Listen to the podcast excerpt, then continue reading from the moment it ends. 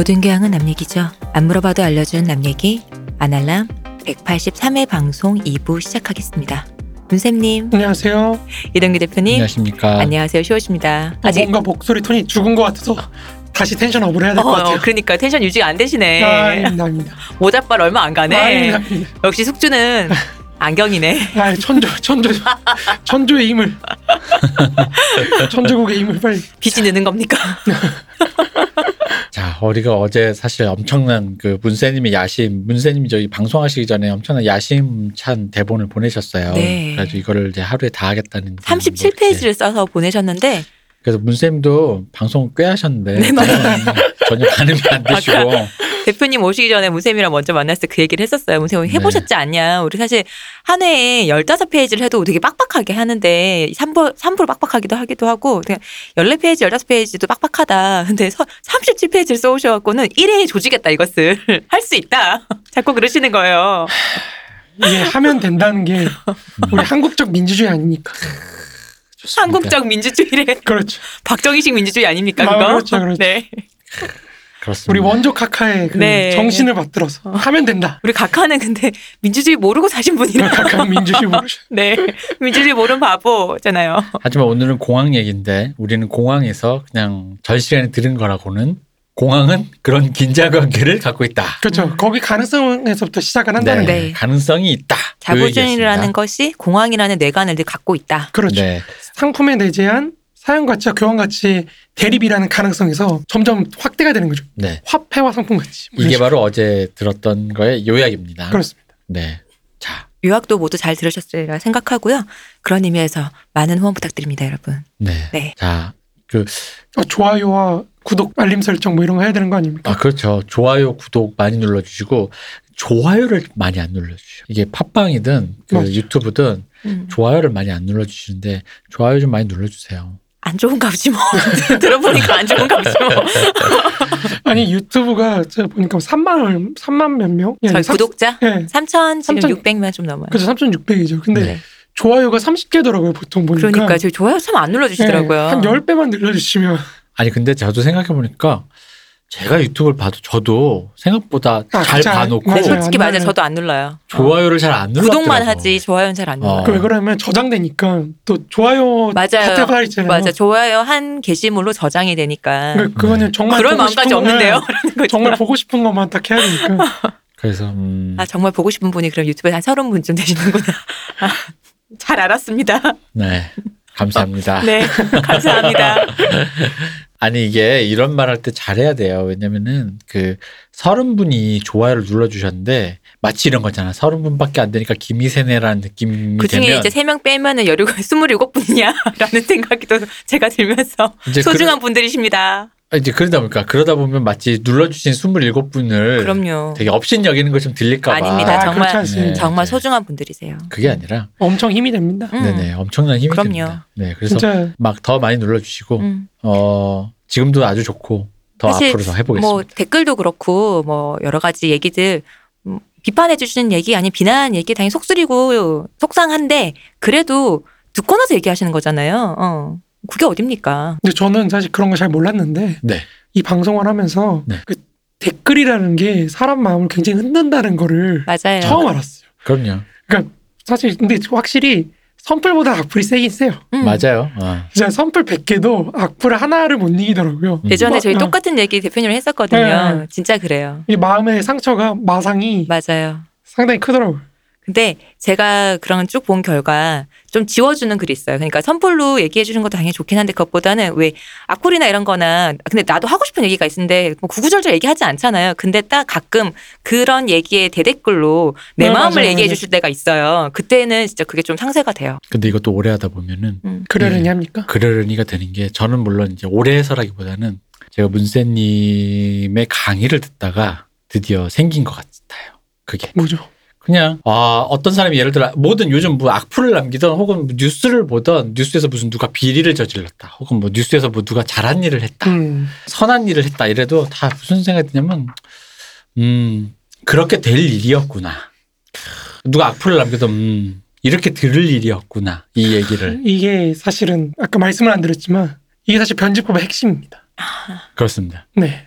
그러니까 문화대혁명 우리 아까 그 태양배를 보셨다 그랬잖아요. 네네네. 문화대혁명도 그런 거예요. 그러니까 제가 어릴 때는 오히려 이제 그 개인 제가 이제 어릴 때 특히 그런 젊을 때는 한창 그런 분위기잖아요. 막 자유, 자유주의, 네, 자유주의, 막. 개인주의 막 그런 게 막 득식을 거릴 때니까 그럼 태양배를 보면서 이런 공상당 놈들 아무리 좋다고 해도 말이야. 그러니까 이제 그게 또 퉁치, 퉁치게 된 뭐냐면 선배 운동권 형들이 이게 약간 같이 싸잡아져서 음. 니들이 말하고 있는 대의 명분이라는 게 놈. 이러니까 니들 인마 사람 개인 이러니까 그러면서 그걸 또 나라 차원시켜서 제가 이제 주구장창 우리 방송에서 얘기했던 나 나이키 신는 거 갖고 뭐라고 하는 니들 이러니 멍청한 이- 약간 이런 식으로 갔는데 이제 또 이제 거시적으로 보면 또 그럴 일이었다.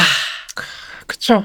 그러니까 폐양배를 치면 그러니까 그 4시가 소화성애 안 하고 다 그냥 거덜을 내서 일소에 그거를 법치 지금 같은 법치로 고소하고 소송 걸고 또 민사로 다시 손해배상 청구하고 이런 거 그래서 그거 그거 한 놈 조졌더니 또 그 옆에 이게 아니라 중국이 또 좀 크나요? 그런 4시가 그거 한 놈이었겠어요? 그런 것처럼 그게 아니라 그렇게 문화대혁명으로 한 방에 조지면 어쨌든 단기간에 몸본거 아니에요. 근데 그 사이에 갈려나간 사람들은 안 됐는데 그쵸. 그러다 보니까 그러니까 그게 그거에 국률이 느끼는 마음은 마음인 거고 그럴 일이었다.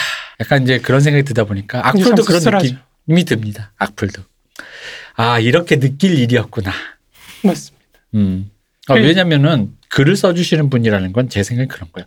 우리 얘기를 듣- 들으시는 분이 계시면 최소한 같은 생, 그 예를 들어 악플이든 선플이든 그 생각 하시는 분이 한 그 곱하기 한 열은 될 거거든요. 그렇죠. 음, 맞아요. 그쵸, 그쵸. 음. 최소 10명은 넘을 거라는 거지.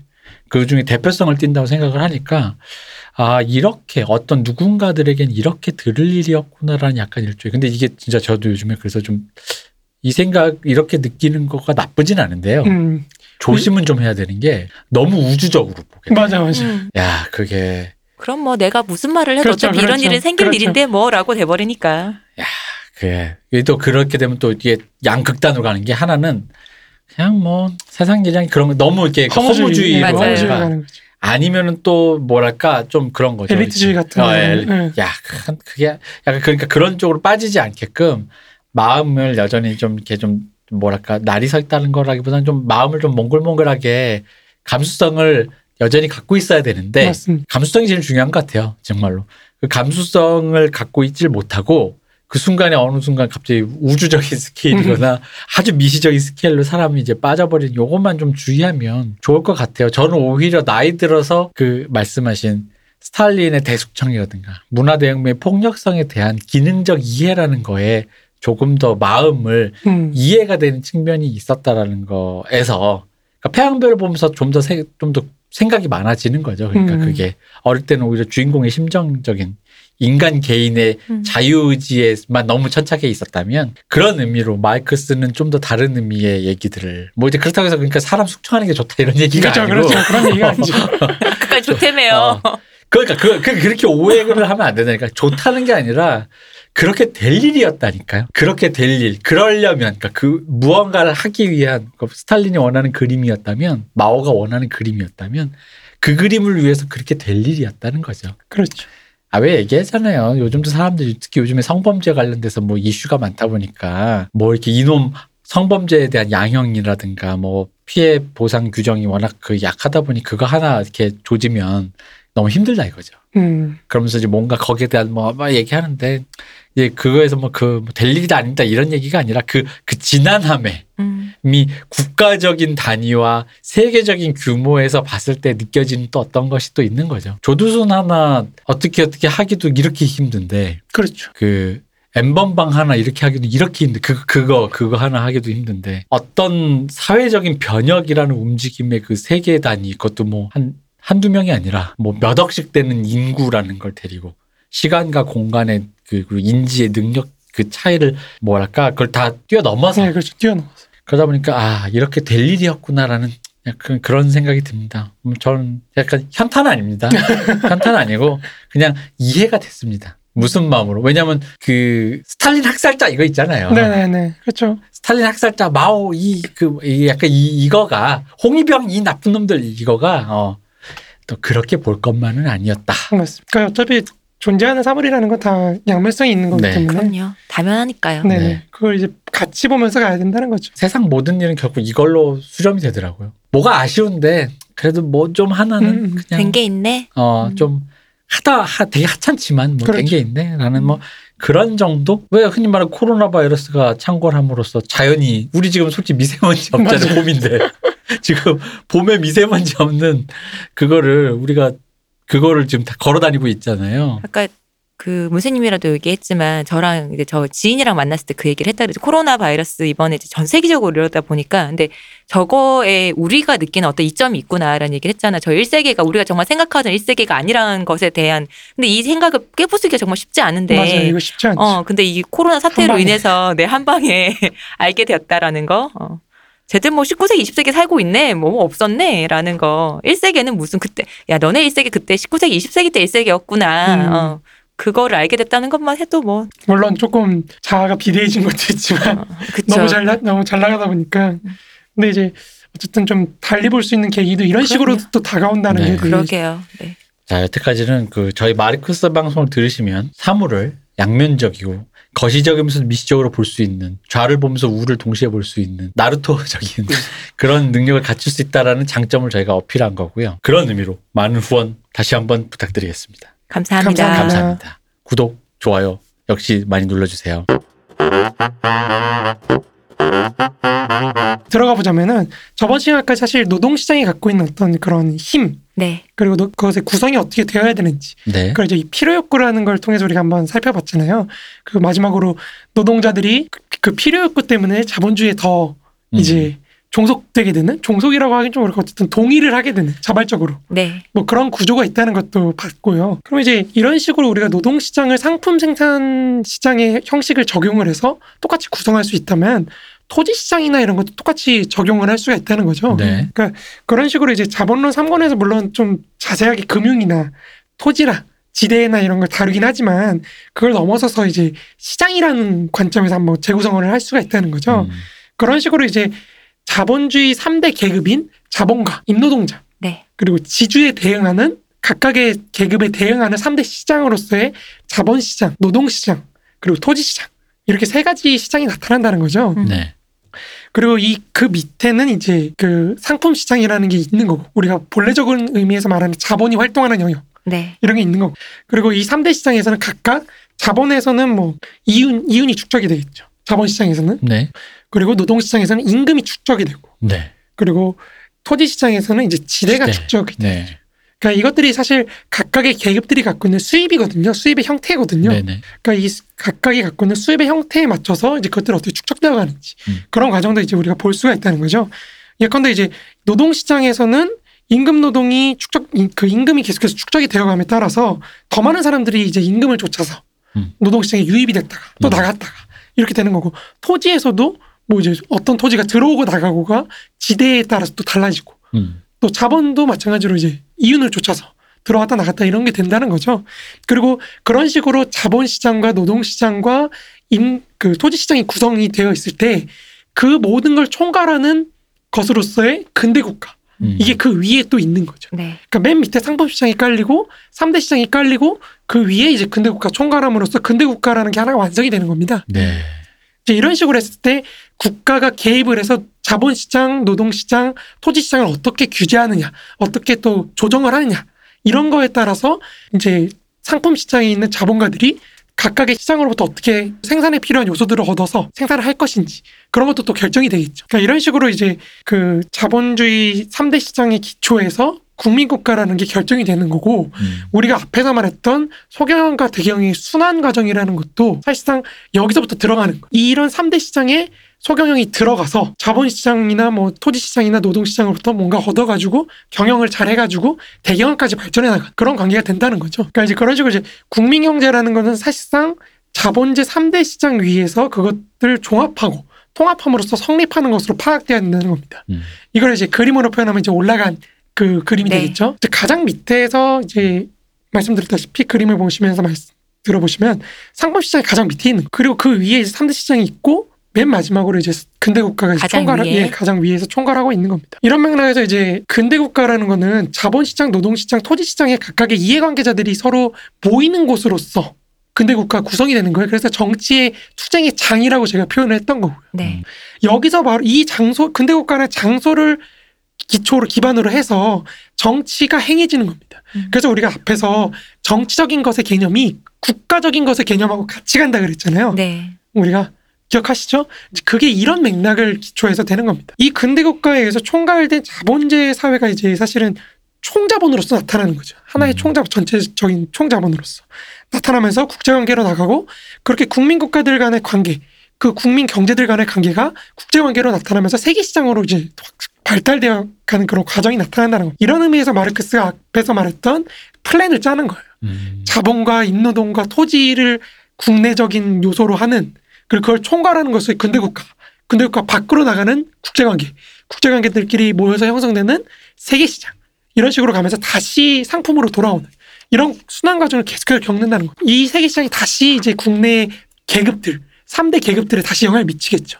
뭐 이런 식으로 계속 돌고 도는 겁니다. 다시 말해서 국민 경제라는 거는 전체 자본주의적 세계 시장의 어떤 전체적인 순환 과정 속에서 자기 충족적인 순환 체계, 다시 말해서 세계 시장에 참여해서 자기의 확대재 생산을 이뤄내는 그런 체계를 갖출 때 비로소 성립할 수 있다는 겁니다. 음. 근대 국가는 상보 구조, 이런 의미에서 상보 구조죠. 상품 위에, 상품 시장과 3대 시장 위에 있는 상보 구조로서의 근대 국가는 이 순환 체제 속에서 이제 전체 시장들의 순환이 원활하게 이루어질 수 있도록 개입함으로써 사회 전체를 총괄한다는 음. 겁니다. 네.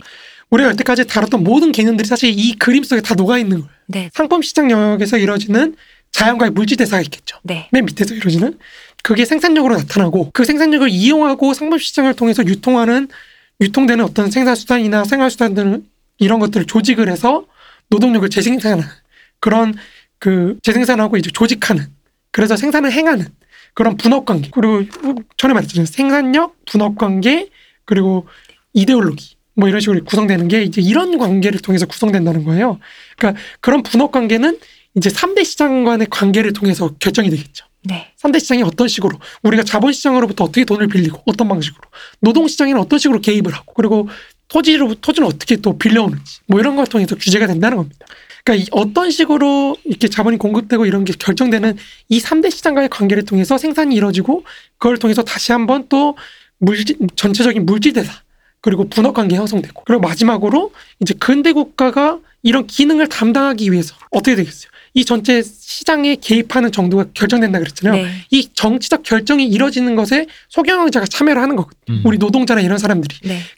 그거를 참여할 수 있는 사람으로 재구성하는 게 민족주의라는 이데올로기입니다. 음. 우리가 이 전체 공동체의 구성원으로서 파악을 해야 되는 거거든요. 근대 음. 국가에 참여하기 위해서는 그렇기 위해서 공동체 구성원이라는 걸 심어주기 위한 이데올로기가 민족주의라는 거죠. 음. 물론 이런 식으로 이제 구성이 되는 거고 더 나아가서 이제 그런 그 민족 공동체 구성원으로서 차- 정치에 참여를 해서 근대 국가가 결정을 내린다고 할 때 이 근대 국가가 사회 전체를 대표하는 합리성을 지니기 위해서는 무슨 기능이 있어야 된다 그랬죠? 상원으로서의 기능이 있어야 된다는 거죠. 네. 음. 그 상원으로서의 기능은 사실 이 3대 시장으로부터 분리돼 있던 건데 그게 이제 점점 없어진다고 지난 시간에 말씀드렸잖아요. 이제 그러면서 이제 자본주의가 점점 더 안 좋아지는 음. 그런 상황으로 가게 된다. 뭐 이런 것까지 다 말씀을 드렸던 겁니다. 이제 이, 이 그런 과정을 거치면서 전체 사회의 순환이 이루어지는데 이제 개인이었던 임금 노동자는 소경영의 형태로 들어가는 거예요. 그래서 대경영으로 점점 이제 발전을 해가, 해나가는데 이 과정에서 또 우리가 다섯 가지의 갈등 구조, 갈등 네. 축이 또 있다 그랬죠. 네. 그죠? 첫 번째 가족 관계, 소경에서 나타나는.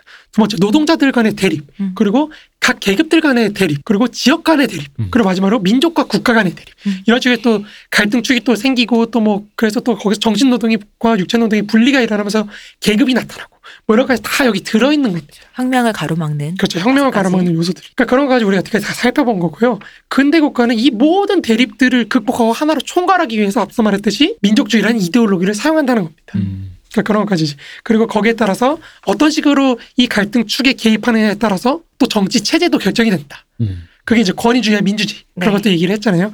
그러니까 여태까지 했던 얘기들이 이 그림 속에서 다 설명이 될 수가 있는 거예요. 문쌤님은 할 수 있습니다. 아, 그-. 그렇습니까? 그러니까 우리가 이데올로기에서 특히 얘기를 할 때 그 기억하실지 모르겠지만 이데올로기가 사회 지배 계급의 이데올로기가 될 수 있는 거는 음. 그러니까 지배 계급의 이데올로기가 사회 보편적인 이데올로기가 될 수 있는 거는 같은 생활을 이제 생활 공간이라든지 생활 뭐 체계라든지 이런 거를 피지배 계급과 지배 계급이 공유하고 있다 그랬잖아요. 네. 그러니까 이 말이 여기서 나타나는 거예요. 음. 여기서 순환을 하면서 노동자 노동자일지라도 내가 네. 소경영자는 어느 하나에만 개입하는 게 아니야. 내이 문쌤이라는 사람의 속에는 자본시장이나 자본가로서의 입장에서 개입을 하는 거고 음. 노동시장에서는 노동자의 입장으로 또 나타나는 거고 또 토지시장에서는 지주의 입장으로 나타나는 겁니다. 무슨 말이냐면 내가 어떤 때는 노동자로서 임금을 더 높게 해달라고 정부한테 요구할 수도 있는 거지만 동시에 집값을 좀 더 올려달라고 요- 요청할 수도 있는 거예요. 음. 노동자이면서도 동시에. 그래야 내가 돈을 버는 거니까. 그러니까 이런 식으로 근대 사회에서 개인이라는 거는 기본적으로 여러 가지 갈등 축과 함께 이 여러 계급들 간의 어떤 존재랄까요? 본질이랄까요? 이런 것들이 내 몸에 체현돼서 나타난다는 거예요. 음. 우리 사회에서 개인이라는 거를. 네. 그렇기 때문에 사실은 이게 좀 뭐 어떻게 들릴지 모르겠지만 우리 몸에는 그 몸이라고 표현하죠. 아무튼 우리의 정체성에는 여러 계급들 간의 정체성이 공존하고 상호작용하면서 얽혀 있는 거예요. 음. 그러다 보니까 우리가 내가 노동자라 그래서 반드시 노동자 편을 드는 것도 아니고 그렇죠. 내가 자본가라 그래서 반드시 자본가 편만 드는 것도 아니고 이렇게 복합적으로 그런 상호작용이 나타나면서 근대 정치라는 걸 구성하게 된다는 겁니다. 음. 그러다 보니까 사실상 개인이라는 거는 근대 사회에서 개인이라는 거는 음 이렇게 말하면 좀 그럴지 모르겠지만 우리 뒤에 있는 계 3대 계급들이 갖고 노는 장난감이 지나지 않는 거예요. 음. 이런 국면에서는 자본가 계급을 대표하렴. 음. 이런 국면에서는 노동자를 대표하렴. 이런 국면에서는 토, 지주를 대표하렴. 이런 식으로 우리가 갖고 놀면서 우리의 실천과 행위나 이런 걸 통해서 자기 계급들의 이해관계를 관철시켜 나가는 그런 과정이라는 거죠.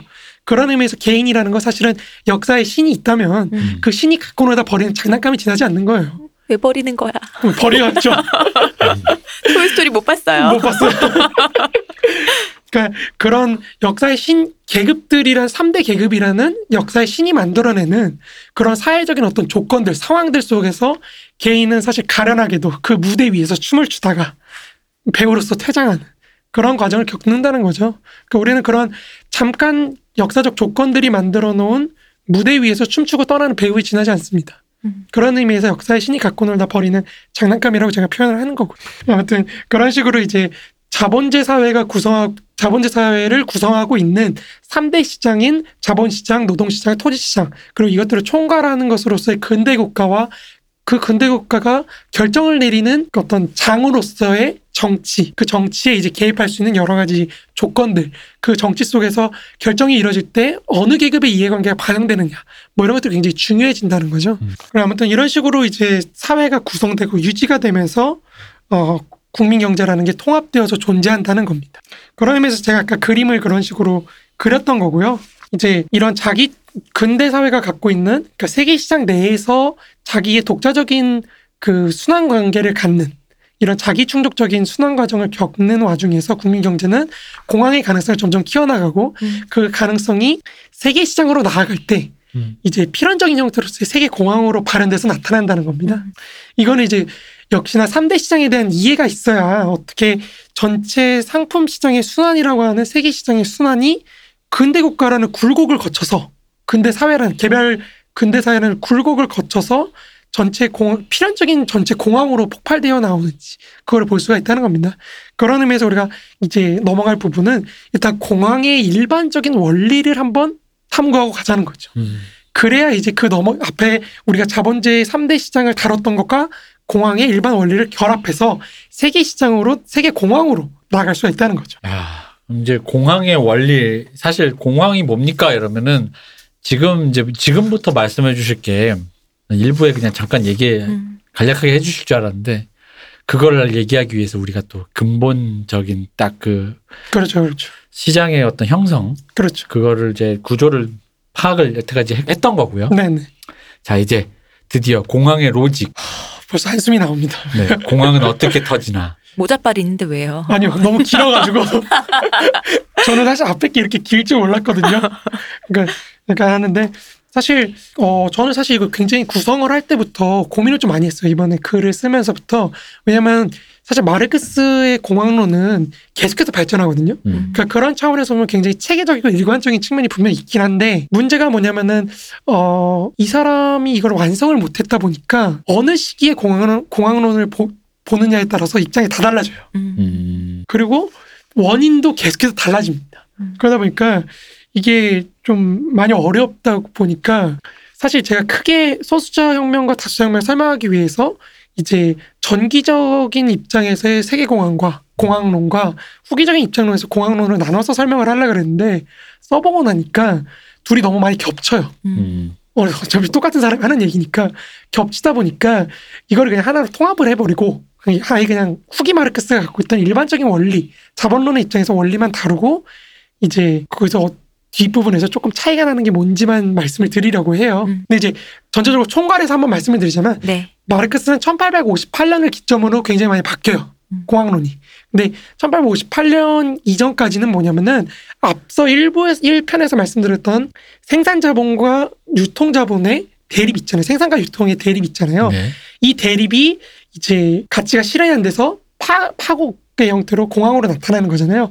이거 자체가 마르크스는 그냥 자본주의 파국을 보여주는 거라고 생각을 했어요. 음. 더 이상 자본주의 가치가 순환이 안 되니까요. 네. 그러니까 이 파국에 좀 더 집중해 이게 끝났다 자본주의 끝났다는 징표다라고 얘기를 생각을 했다고 한다면 후기의 마르크스는 이제 1858년 혁명 보고 나니까 공황이 터졌는데 혁명이 안 터지네 음. 음. 이거를 보고 더 연구를 깊게 하다 보니까 오히려 자본주의는 이런 공황을 통해서 이제 자기를 구조조정하는 그런 측면이 있다는 거죠. 음. 성장하더라. 그렇죠. 그러니까 이거는 사실 자본에 대한 관점도 좀 바뀌는 거예요. 무슨 말이냐면 공황을 단순히 생산과 유통의 대립으로만 봤던 게 초기의 입장이라고 한다면 네. 그러니까 여기서 문제는 유통이 있는 거. 유통에서 실현이 안 되니까 문제가 있는 거거든요. 음. 근데 후기로 가면은 생산 자본 자체가 유통을 제약하는 걸로 가는 거죠. 음. 그리고 생산 자본 자체 내부에서 어떻게 공황의 가능성이 나타나는지를 좀 더 연구를 하기 시작해요. 뭔가 좀 다르긴 한데 문득 드는 어떤 느낌은 자본주의의 변태 과정인 것 같아요. 마치 공황 상태는 번데기가 되는 과정 같은 어, 거죠. 약간 그런 거죠. 네. 약간 그런 거죠. 그러니까 그런 식으로 오히려 자본주의가 공황을 통해서 자기를 혁신해 가지고 음. 보다 높은 생산력 단계로 도약하는 네. 그런 과정으로 이해하기 시작한다는 거죠. 음. 그러니까 이제 혁명 내용도 바뀌어지는 거거든요. 음, 음. 더 이상은 노동자들이 뭐 폭력 혁명을 하든 뭘 하든 의미가 없어지는 거죠.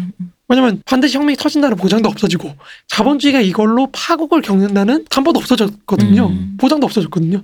오히려 이거를 계기로 삼아서 더 발전하기 시작하니까. 네. 그러니까 이제 그런 차이를 좀 이해하시면 좀 더 이해하시기가 쉽지 않을까 싶어요. 그러니까 뭐 쉽게 말하면 공황을 공황은 어떤 그 사회주의로 가기 위한 위기 그, 그 자본주의의 위기로만 처 초기엔 인식했다가 후기로 갈수록 어 위기는 위기인데 이걸 통해서 일종의 시련 같이 더 자본주의가 또 그걸로 성숙되어지는 것도 볼 수 있기 때문에 이걸 단순히 사회주의로 가는 출구로만 보기에는 어, 맞습니다. 맞습니다. 네, 이 자체가 왜냐면 거기에는 약간 아까 그 우리 전 어제 얘기했던 그 부분에 대한 이해도 좀 담겨 있는 건가요? 그러니까 마치 이렇게 해서 만약에 잘 굴러간다면 자본주의가 공황 후에 어, 어, 공황 후에 예. 어. 그러니까 거기에 대한 약간의 온건적인 생각 온건적이라기보다는 잘 굴러가면 좋은 거 아니야라는 느낌이에요. 아, 그 좋은 거라기보다는 음. 그러니까 내 생각보다는 쉽게 안 망한다. 음. 네. 자본주의가 네. 이런 것이었구나. 네, 자본주의가 거죠. 갖고 있는 생명력에 대해서 보다 깊게 이해하게 됐다고 할까요? 아, 예. 예, 그렇게 보시는 게 좋을 것 같아요. 음. 그러니까 이, 이 사람은 어쨌든 어쨌든 망한다고 하는. 때문에. 근데 우리가 공항의 일반 원리를 다 듣고 나면 아마 느끼실 거예요. 여러분들 모두가 느끼시겠지만 그래서 망한다는 거야, 안? 망한다는 어, 거야. 그렇죠. 음. 안 망할 것 같은데. 어, 그, 그런 맞아요. 생각이 들어요. 왜냐면은 그러니까 그게 사실은 우리 그러니까 이거를 얘기하는 것도 왜냐면 그것 때문에 베른슈타인이 입장이 바뀌는 거고 내가 마르크스 나만큼 잘하는 놈 없어. 음. 근데 내가 봐도 자본주의 잘 안 망할 것 같은데 마르크스 후기 마르크스네 대화를 해보고 이래도 잘 안 망한다고 하는 것 같은데 음. 그러니까 이런 게 되는 거거든요. 근데 이제 레닌은 거기다 대고 해봤어? 음. 혁명 해봤냐고? 그니까. 네가 성공시켜 봤어? 그러니까 이렇게 되는 거죠. 해봤어 여기 나오는군요. 그렇죠. 우리 정정 네. 아 이 소련 꼰대가 소련권대가 우리 이전 대통령님과처럼 그러니까 이렇게 되는 거죠. 내가 해봐서 아는데. 그렇죠. 해봐서. 네. 그러니까 그 레닌하고 싸우는 게 사실 그거예요. 그러니까 레닌은 이제 우리가 뒤에서 설명하겠지만 자본주의는 이제 좀 어려우실 수 있으니까 예, 요, 그 요약을 해드리자면 자본주의는 자기가 넘어야 될 벽을 계속해서 창출해냅니다. 음. 공항을 통하든 뭘 통하든 계속 생산을 하면 할수록 자기가 넘어야 될 이윤율 저하라는 벽을 계속해서 만들어내고 심지어 그 벽을 계속해서 높여요. 음. 그러니까 문제는 자본주의가 이 벽을 넘을 수 있냐 없냐의 문제예요. 음. 넘으면 계속해서 발전하는 거예요. 진짜 마르크스도 그렇게 얘기해요. 저 넘으면 계속 갈수 있는데 음. 못 넘을 때가 이제 문제가 되는 거예요. 그리고 그때는 올 것이다. 그죠? 그때가 언젠가 온다라고 마르크스는 생각을 했던 음, 거고. 그날이 오면 그렇죠. 근데 그날이 오면은 막 자본주의가 갖고 있는 기생적인 측면들 있잖아요. 투기를 많이 한다. 음. 뭐 이런 것들. 뭐 사람 다른 자본가를 일부러 멸망 막 괴롭혀가지고 소자본가들을 괴롭혀서 대자본이 힘으로 막 이렇게 한다는 거. 그런 것들을 해가지고 오히려 더 빨리 망할 수 있게 해준다. 음. 뭐 이런 걸 얘기를 한 거거든요. 근데 이제 레닌은 그 시점이 지금이야라고 얘기를 했던 거고 베른슈타인은 아닌 것 같은데 음. 라고 얘기를 한 거니까 여기서 달라지는 거예요. 음. 그러니까 그거 자체가 여기서 마르크스가 언젠간 망하겠지라고 해놓고 해놓다 보니까 그 뒤에 사람들은 그게 지금이냐 아니냐를 놓고 이제 논쟁하게 된다는 거죠. 이제 마르크스의 공학론을 우리가 한번 제대로 논하기 위해서는 강의 초반에 했던 자본론 요약 강의 내용을 다시 한번 또 생각을 해볼 필요가 있다는 겁니다. 네. 그러니까 그때 이제 공항이 필연적으로 나타난다고 우리가 일부에서도 얘기했고 그때도 네. 얘기했잖아요. 근데 여기서 이제 제일 중요한 거는 이 순환 과정 자본의 순환 과정을 화폐 상품 화폐 물론 더 큰 화폐죠. 우리가 100원을 투자했을 때는 110원이면 하다못해 110원이라든지 105원이라든지 네. 어쨌든 더 큰 화폐로 돌아와야 되는 거잖아요. 그 플러스 알파가 그렇죠. 플러스 있는. 알파로 돌아와야 되는 거죠. 근데 이제 앞에서 화폐에서 상품으로 가는 과정을 생산이라고 하는 거거든요. 네. 그러니까 내가 돈을 들여서 노동력 상품을 사고 생산 수단을 사가지고 이제 생산을 하는 거죠. 근데 이제 문제는 생산을 한 게 다시 화폐로 갈 때가 문제가 된다는 거죠. 음. 여기서 이제 자꾸 그 괴리가 일어난다는 게 우리가 일부에서도 계속해서 말씀드렸던 거고 마르크스가 갖고 있는 그 어떤 기본적인 입장일까요? 통찰이라고 할까요? 그런 음. 거예요. 근데 이제 그때 이거를 실현을 시키려다 보니까 그- 그때도 계속해서 말씀드렸지만 자본가들은 자기가 갖고 있는 비용 있잖아요. 네. 생산수단이라든지 노동력 상품이라든지 이런 거 비용을 계속해서 줄이려고 해요. 음. 들어가는 비용을 줄여야지 그렇죠. 이윤이 커질 거니까요. 그렇죠. 이윤이 커진 거죠. 물론 다른 조건이 같을 때. 네, 네. 물론 예를 들어 뒤에도 얘기하겠지만 뭐 예를 들어서 그냥 노동자를 더 노, 동을 많이 시키면 이윤이 높아지겠죠. 그렇죠. 음, 같은 월급으로. 그렇죠. 그렇죠. 같은 월급으로 더 많이 굴리면 뭐 되긴 하겠지만 아무튼 가, 다른 조건이 같다고 했을 때는 결국에는 더 비용을 줄여야 되고 노동 비용이나 이런 걸 줄여야 되고 그리고 더 좋은 기계를 도입해서 더 적은 노동력을 사용하면 사용할수록 더 많은 이윤을 벌겠죠. 음. 근데 이것 자체가 사실은 문제가 되는 거예요. 무슨 말이냐면 그런 식으로 초과 이윤을 얻는다고 했을 때 상품에 들어가는 양이 계속해서 줄어들게 보면은 결국에는 우리가 착취하는 정도가 같다고 했을 때는 이, 이윤 자체가 줄어들 수밖에 없어요. 무슨 말이냐면 100의 그 자본을 들인다고 쳐보자고요. 네. 여기서 70원, 70원은 생산수단을 사고 30원은 노동력을 사서 이제 굴린다고 쳐보자고요. 그럼 이제 노동자가 생산하는 잉여 가치가 100%라고 쳐봅시다. 음. 자기 임금의 100%. 그러면 70, 30, 30이 되잖아요. 근데 예를 들어서 50, 50, 50이면은 이윤이라고 했을 때는 100분의 30보다 100분의 50이 훨씬 높거든요. 이윤은. 그렇죠. 그죠? 그러니까 내가 더 좋은 기계를 사용하고 더 그 적은 노동력을 사용하게 되면은 그만큼 잉여 가치는 줄어드는 거. 그러면 이윤율도 줄어들겠죠. 음. 그러니까 자본주의 어, 역사적이거든요. 내가 노동력을 줄어들이고 주- 노동력을 더 잘 활용하기 위해서 활용해서 초과 이윤을 얻기 위해서 노력을 했는데 그 결과가 이윤율 저하가 나타나게 됐다는 거죠. 음. 이거를 이때 기계와 노동자의 비율을 그 자본의 유기적 구성이라 그래요. 음. 이 자본의 유기적 구성이 높아지면 높아질수록 이윤은 줄어드는 거예요. 음. 이거를 이제 이윤율 저하의 법칙이라고 그래. 이해가 되십니까? 그러니까 뭐 좀 어렵 말들이 생소해서 어려울 네. 수 있는데 그러니까 내가 점점 더 좋은 기계를 사용해서 거기에 들어가는 노동력 비율이 작아지면은 네. 이윤이 저하한다. 그런 의미에서 이윤율 저하의 경향적 법칙이라 그래요. 이거를 음. 더 많은 초과 이윤을 얻기 위해서 그렇게 노력하다 보니까 당연히 이윤율이 떨어지는 거예요. 그러니까 마르크스는 이것을 이제 비용을 최소화하려는 자본의 본성이라고 얘기를 해요. 근데 어떤 예를 들어서 일시적으로는 그렇게 초과 이윤을 낼 수가 있는데 그걸 보고 다른 자본들이 나도 더 좋은 기계를 들이고 나도 더 생산력을 높여가지고 저렇게 초과이윤을 내야겠다라고 달려들기 시작하면은 전체 평균이 줄어들겠죠. 그럼 이제 전체적인 현상의 차원에서 그런 식으로 이윤율 저하가 나타나게 되면은 사회 전반에 이윤율 저하가 나타나기 시작하는 거예요. 여기서 헷갈리는 이유가요.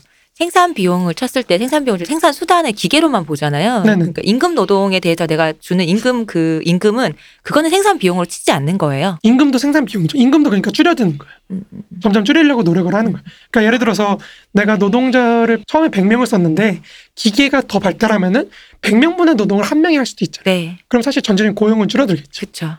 아무리 임금 가격이 올라간다 그래도 전체적인 비용으로 따지면 더 줄어들겠죠. 뭐 네. 요즘 되고 있는 그런 기계화 그렇죠, 자동화 그렇죠. 시스템인 거죠. 그렇죠. 이게 실제로 왜 문제가 되냐면요. 현실적으로 얘기를 하자면 어, 선진국 자본 그 산업들이 이동을 하잖아요. 후진국으로. 네. 근데 이동을 해서 이윤을 내는 걸 측정하기 있거든요. 옛날에 파이낸셜 뉴스에서. 네. 근데 점점 줄어들어요. 그게. 음, 무슨 말이냐면 예를 들어 1960년대에 미 일본 그 경공업이 한국으로 이동을 했다고 쳐보자고요. 네. 그러면 그다음에 한국에서 제3세계로 이동할 때까지 기간이 있잖아요. 네. 이 기간도 점점 짧아지고요. 음, 이동했을 때 내 산출하는 창출하는 이윤도 점점 줄어들어요. 음, 음, 음. 그 산업에 그렇죠. 그래서 요즘에 베트남 같은 데서는 신발 공장 해봐야 한 명 고용해요. 음, 한명 고용하고 두 명 고용하거든요. 매지먼트만 하는 거죠. 그렇죠. 근데 그렇게 되면은 그 사회의 자본주의화는 점점 안 돼요. 음, 음, 그쵸. 노동자가 일하는 사람이 없으니까요. 음. 점점 흡, 이 기계가 흡수하는 게 없다 보니까 음. 자본주의적 생산이 흡수하는 게 적다 보니까 사회 전체는 점점 자본주의화가 덜 되겠죠. 음. 그러니까 이런 문제도 있어요. 그러니까 이제 개발고 도상국들이 더 이게 안 되는 거죠. 산업화가 잘 안 되는 그런 문제가 생기긴 합니다. 대량의 노동력이 창출이 돼야 되는데 그런 게 안 되는 것도 뭐 이런 이윤율 저하하고 이제 유기적 구성이 높아져서 네. 그런 게 또 있는 거죠. 그러니까 아무튼 생산력의 증가라는 게 이런 식으로 자본이 그러니까 이윤율 저하가 된다는 건 뭐냐면 자본이 덜 창출된다는 거거든요. 내가 100의 자본을 투자를 했을 때 옛날에 50의 자본이 창출이 됐다면은 이제는 30밖에 창출이 안 되는 거예요. 음. 그러니까 자본의 축적이 점점 느려진다는 거예요, 속도가. 그건 무슨 말이냐면 결국 자본주의가 발전할 수 있는 거를 한계가 점점 높아진다는 음, 그런 음. 말이기도 네. 합니다. 그래서 앞서 말씀드렸다시피 자본주의의 그 이윤을 추구하는 행위가 이윤율 저하라는 자본의 한계, 그 벽을 만들어낸다는 거예요. 음, 음. 자본이 이걸 극복 못하면 망한다는 거예요. 네. 다시 말해서 자본의 재생산, 축적이라는 과정의 지속은 이 벽을 어떻게 뛰어넘을 것인가 거기에 달려 있다는 거죠. 음. 그러니까 오해하지 말아야 될 거는 사실은 어, 이 이윤율 저하의 경영적 법칙 뭐, 뭐 이래 아무튼 긴 이 이윤율 저하라는 거는 이게 말하고자 하는 거는 사실은 지불되는 노동 다시 말해서 임금 비중이 낮아진다는 거예요. 생산 내가 생산을 위해서 사들이는 기계라든지 아니면 뭐 원 재료 같은 거 있잖아요. 네. 이거의 비율에 비해서 상대적으로 임금 그 노동력의 비율이 낮아진다는 거지. 사람을 점점 덜 쓰게 되니까. 그렇죠. 근데 양 자체가 줄어든다는 건 아니에요. 네. 음, 이해가 되시죠? 네. 그러니까 예를 들어서 내가 100 내가 100에 어 50의 노동력을 썼어요. 근데 이게 생산력이 증가해 가지고 100에 25의 노동력을 쓴다고 쳐도 네. 사실 전체 자본이 100이 아니라 200이 되면 똑같거든요. 음. 노동 고용하는 거랑 네. 이런 것들은. 그러니까 그런 식으로 노동 양 자체는 절대적인 숫자는 증가할 수도 있다는 점. 그러니까 이게 굉장히 중요해요. 근데 왜냐하면 자본이 빠르게 증가하면은 축적이 빠르게 증가하면은 그걸 메울 수가 있는데 만약에 그게 안 되잖아요. 그럼 생산력의 증가는 다시 말해서 상대적인 과잉 인구를 낳습니다. 과잉 인구요. 네네. 음. 무슨 어느 말이냐면- 면의 과잉 인구인가요? 어. 그러니까 필요한 노동자가 줄어드니까 옛날에 네. 100명을 다 고용했다면은 이제는 반밖에 고용을 안 하는 거예요. 네. 그럼 나머지 50명은 백수가 되겠죠. 실업자로서의 그렇죠, 과잉이라는 것이죠. 과잉 인구가 된다는 거죠. 그러니까 필요한 노동보다 더 많은 음, 인구로라는 네네. 의미에서의 과잉 인구가 된다는 거죠. 네. 그러니까 이런 식으로 자본의 유기적 구성이 올라간다는 거는 사용하는 노동력이 줄어들어서 상대적 과잉 인구, 다시 말해 서 실업자가 늘어난다는 거예요. 음. 동시에 늘어난 자본에 상응해서 자본자 수, 자본가의 숫자는 물론 조금 증가하겠지만 상대적으로 늘어나는 실업자 숫자, 그러니까 예비 프롤레타리아 숫자는 훨씬 늘어나겠죠. 음, 그러니까 이런 의미에서 자본의 축적이라는 거는 뒤집어서 말하면 계급 관계 축적이기도 하다는 거. 음. 계속해서 노동자를 창 축적을 하는 거예요. 네. 그런 의미에서 이제 이 자본의 축적이 곧바로 계급의 축적이라는 거. 이 관점 굉장히 중요합니다. 네. 이거 한번 나중에 기억을 해주시고요. 일단 한번 굉장히 크게 보자고요, 우리가. 자, 생산이라는 게 생산 수단과 노동력을 합쳐서 이뤄내는 과정이라고 쓰- 했잖아요. 네. 그래서 거기서 창출되는 게 뭐죠? 이윤이죠. 네. 잉여 가치가 창출이 되는 거잖아요. 그러니까 생산 수단과 노동력을 합쳤더니 잉여가 창출이 됐다. 이 세 가지를 한번 생각해 보십시오. 그러면은 자본의 유기적 구성이 높아진다는 건 생산 수단의 비중이 높아진다는 거잖아요. 네. 비율이 그러면은 우리가 이거를 막기 위해서는 어떻게 해야 될까요? 우선 첫 번째로 생산 수단이 비율이 안 올라가면 돼요. 네. 러다이트. 그렇죠. 러, 뭐 러다이트도 있을 수 있고요. 네. 뭐 여러 가지 있겠죠. 네. 근데 이제 음 러다이트는 갑자기 고민이 러다이트도 맞는 건가? 뭐뭐 뭐 지연을 시킬 수 있겠네요. 네. 그렇죠. 지연. 예, 기계 예. 도입 반대. 아 그렇죠. 음. 지연을 시킬 수 있겠네요. 그러니까 먼저 생산 수단의 가치가 낮아지면 이윤율의 저하가 막힙니다. 그죠? 근데 네. 그거는 역으로 생각하면 잘 생각해보세요. 아까 생산력이 올라간다 그랬잖아요. 네. 그러면은 그게 무슨 말이냐면 결국에 상품의 가격이 싸진다는 거예요. 음. 음. 그죠? 그 말은 뒤집어서 얘기한다면은 생산수단에 들어가는 상품의 요소들의 가격이 싸진다는 거. 네. 그죠? 그러면 생산수단의 비중이 적어지겠죠. 음. 자본 투자에서 들어가는 거. 왜냐면 내가 동일한 자본으로 더 싸게 생산수단을 구매할 수 있으니까. 음, 음. 이미 여기서부터 이윤율 저 생산 이윤율 저하를 낳는 생산력의 증대가 다시 이윤율 저하를 막는 요소로 작동하기 시작한다는 거예요. 그죠? 물론 계속해서 증가하긴 하겠죠. 천천히든 뭐 어쨌든 증가하긴 하겠지만 적어도 그걸 굉장히 낮추는 역할은 할 수가 있겠죠. 음. 그리고 각 부분의 어떤 상품의 그 생산수단의 비중을 낮추는 거는 그거 단순히 상품이 가격이 낮아진다 이것만으로 나타나는 게 아니라 외국과의 무역 네, 네. 그로도 또 나타나겠죠. 더 싸게 만들 수 있는 데가 있으면은 그렇죠. 더 네. 싸게 만드는 지역으로부터 수입하면 네, 되거든요. 네. 그럼 외국으로부터 더 많이 수입을 하면은 사실은 가격은 더 그렇죠. 낮아지죠. 국내 생산되는 건 당연히 가격이 거기 따라갈 테니까. 그렇죠, 그렇죠. 그러니까 그런 식으로 하면은 물론 이제 외국과의 무역은 사실 양면성이 있어. 무슨 말이냐면 외국에 더 우리보다 좀 기술 수준이 낮다든지 아니면 유기적 구성이 낮은 곳에 가가지고 상품을 팔면 비싸게 팔 수 있죠. 네. 선진국 상품들이 후진국에 가서 비싸게 팔릴 수 있잖아요. 더 많은 이윤을 내고. 그러니까 그런 식으로 해서 이윤율을 높이는 방법이 될 수도 있고, 방법도 있고, 또 상품을 싸게 구입하는 방법도 있고, 이런 식으로 해서 이윤율 저하를 막을 수도 있지만, 동시에 이제 노동력 가치를 더 낮출 수도 있겠죠. 그렇죠. 왜냐하면 외국으로부터 노동력에 들어가는 생산에 들어가는 뭐 생활수단 상품들 있잖아요. 이런 거를 더 싸게 구입해 들어오면 노동력이 가격이 깎이면은 당연하게도 더 이윤율 올라 저하가 나타나겠죠. 음, 그러니까 이런 식으로 외국 무역은 조금 애매하긴 하지만 대체적으로는 이제 이 전체적 이윤율을 높이는 방향으로 간다는 겁니다. 그런 의미에서 이제 생산 수단의 비중을 낮추는 게 이제 외국 무역과 상품 자체의 가격이 낮아지는 거 이런 게 있는 거고요. 어, 또 이윤율 저하는 사실 또 다른 측면도 고민을 해봐야죠. 왜냐면 상품이 그 생산이 대규모화가 이루어진다는 거는 우리가 하나의 이제 이거를 빨리 다르게 표현하지만 어, 규모의 경제라고 얘기를 하거든요. 네. 그러니까 무슨 말이냐면 모이면은 모여서 규모가 커지면은 유통 비용이나 아니면 뭐 장소 이용료 있잖아요. 이런 게 싸질 수가 있거든요. 네. 그러니까 그런 의미에서도 생산 수단에 들어가는 비용이 줄어들 수가 있겠죠. 음. 그러니까 그런 의미에서 여러 가지가 더 많이 들어갈 수가 있습니다. 자, 여기를 한번 정리를 해야 될 것 같아요. 이게 지금 되게 복잡하거든요. 약간 뭐라 그럴까?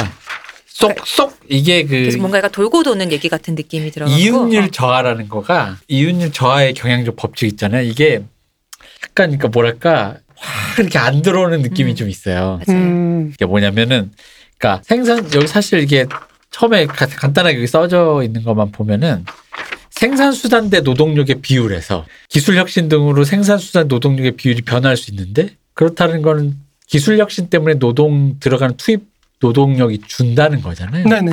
예.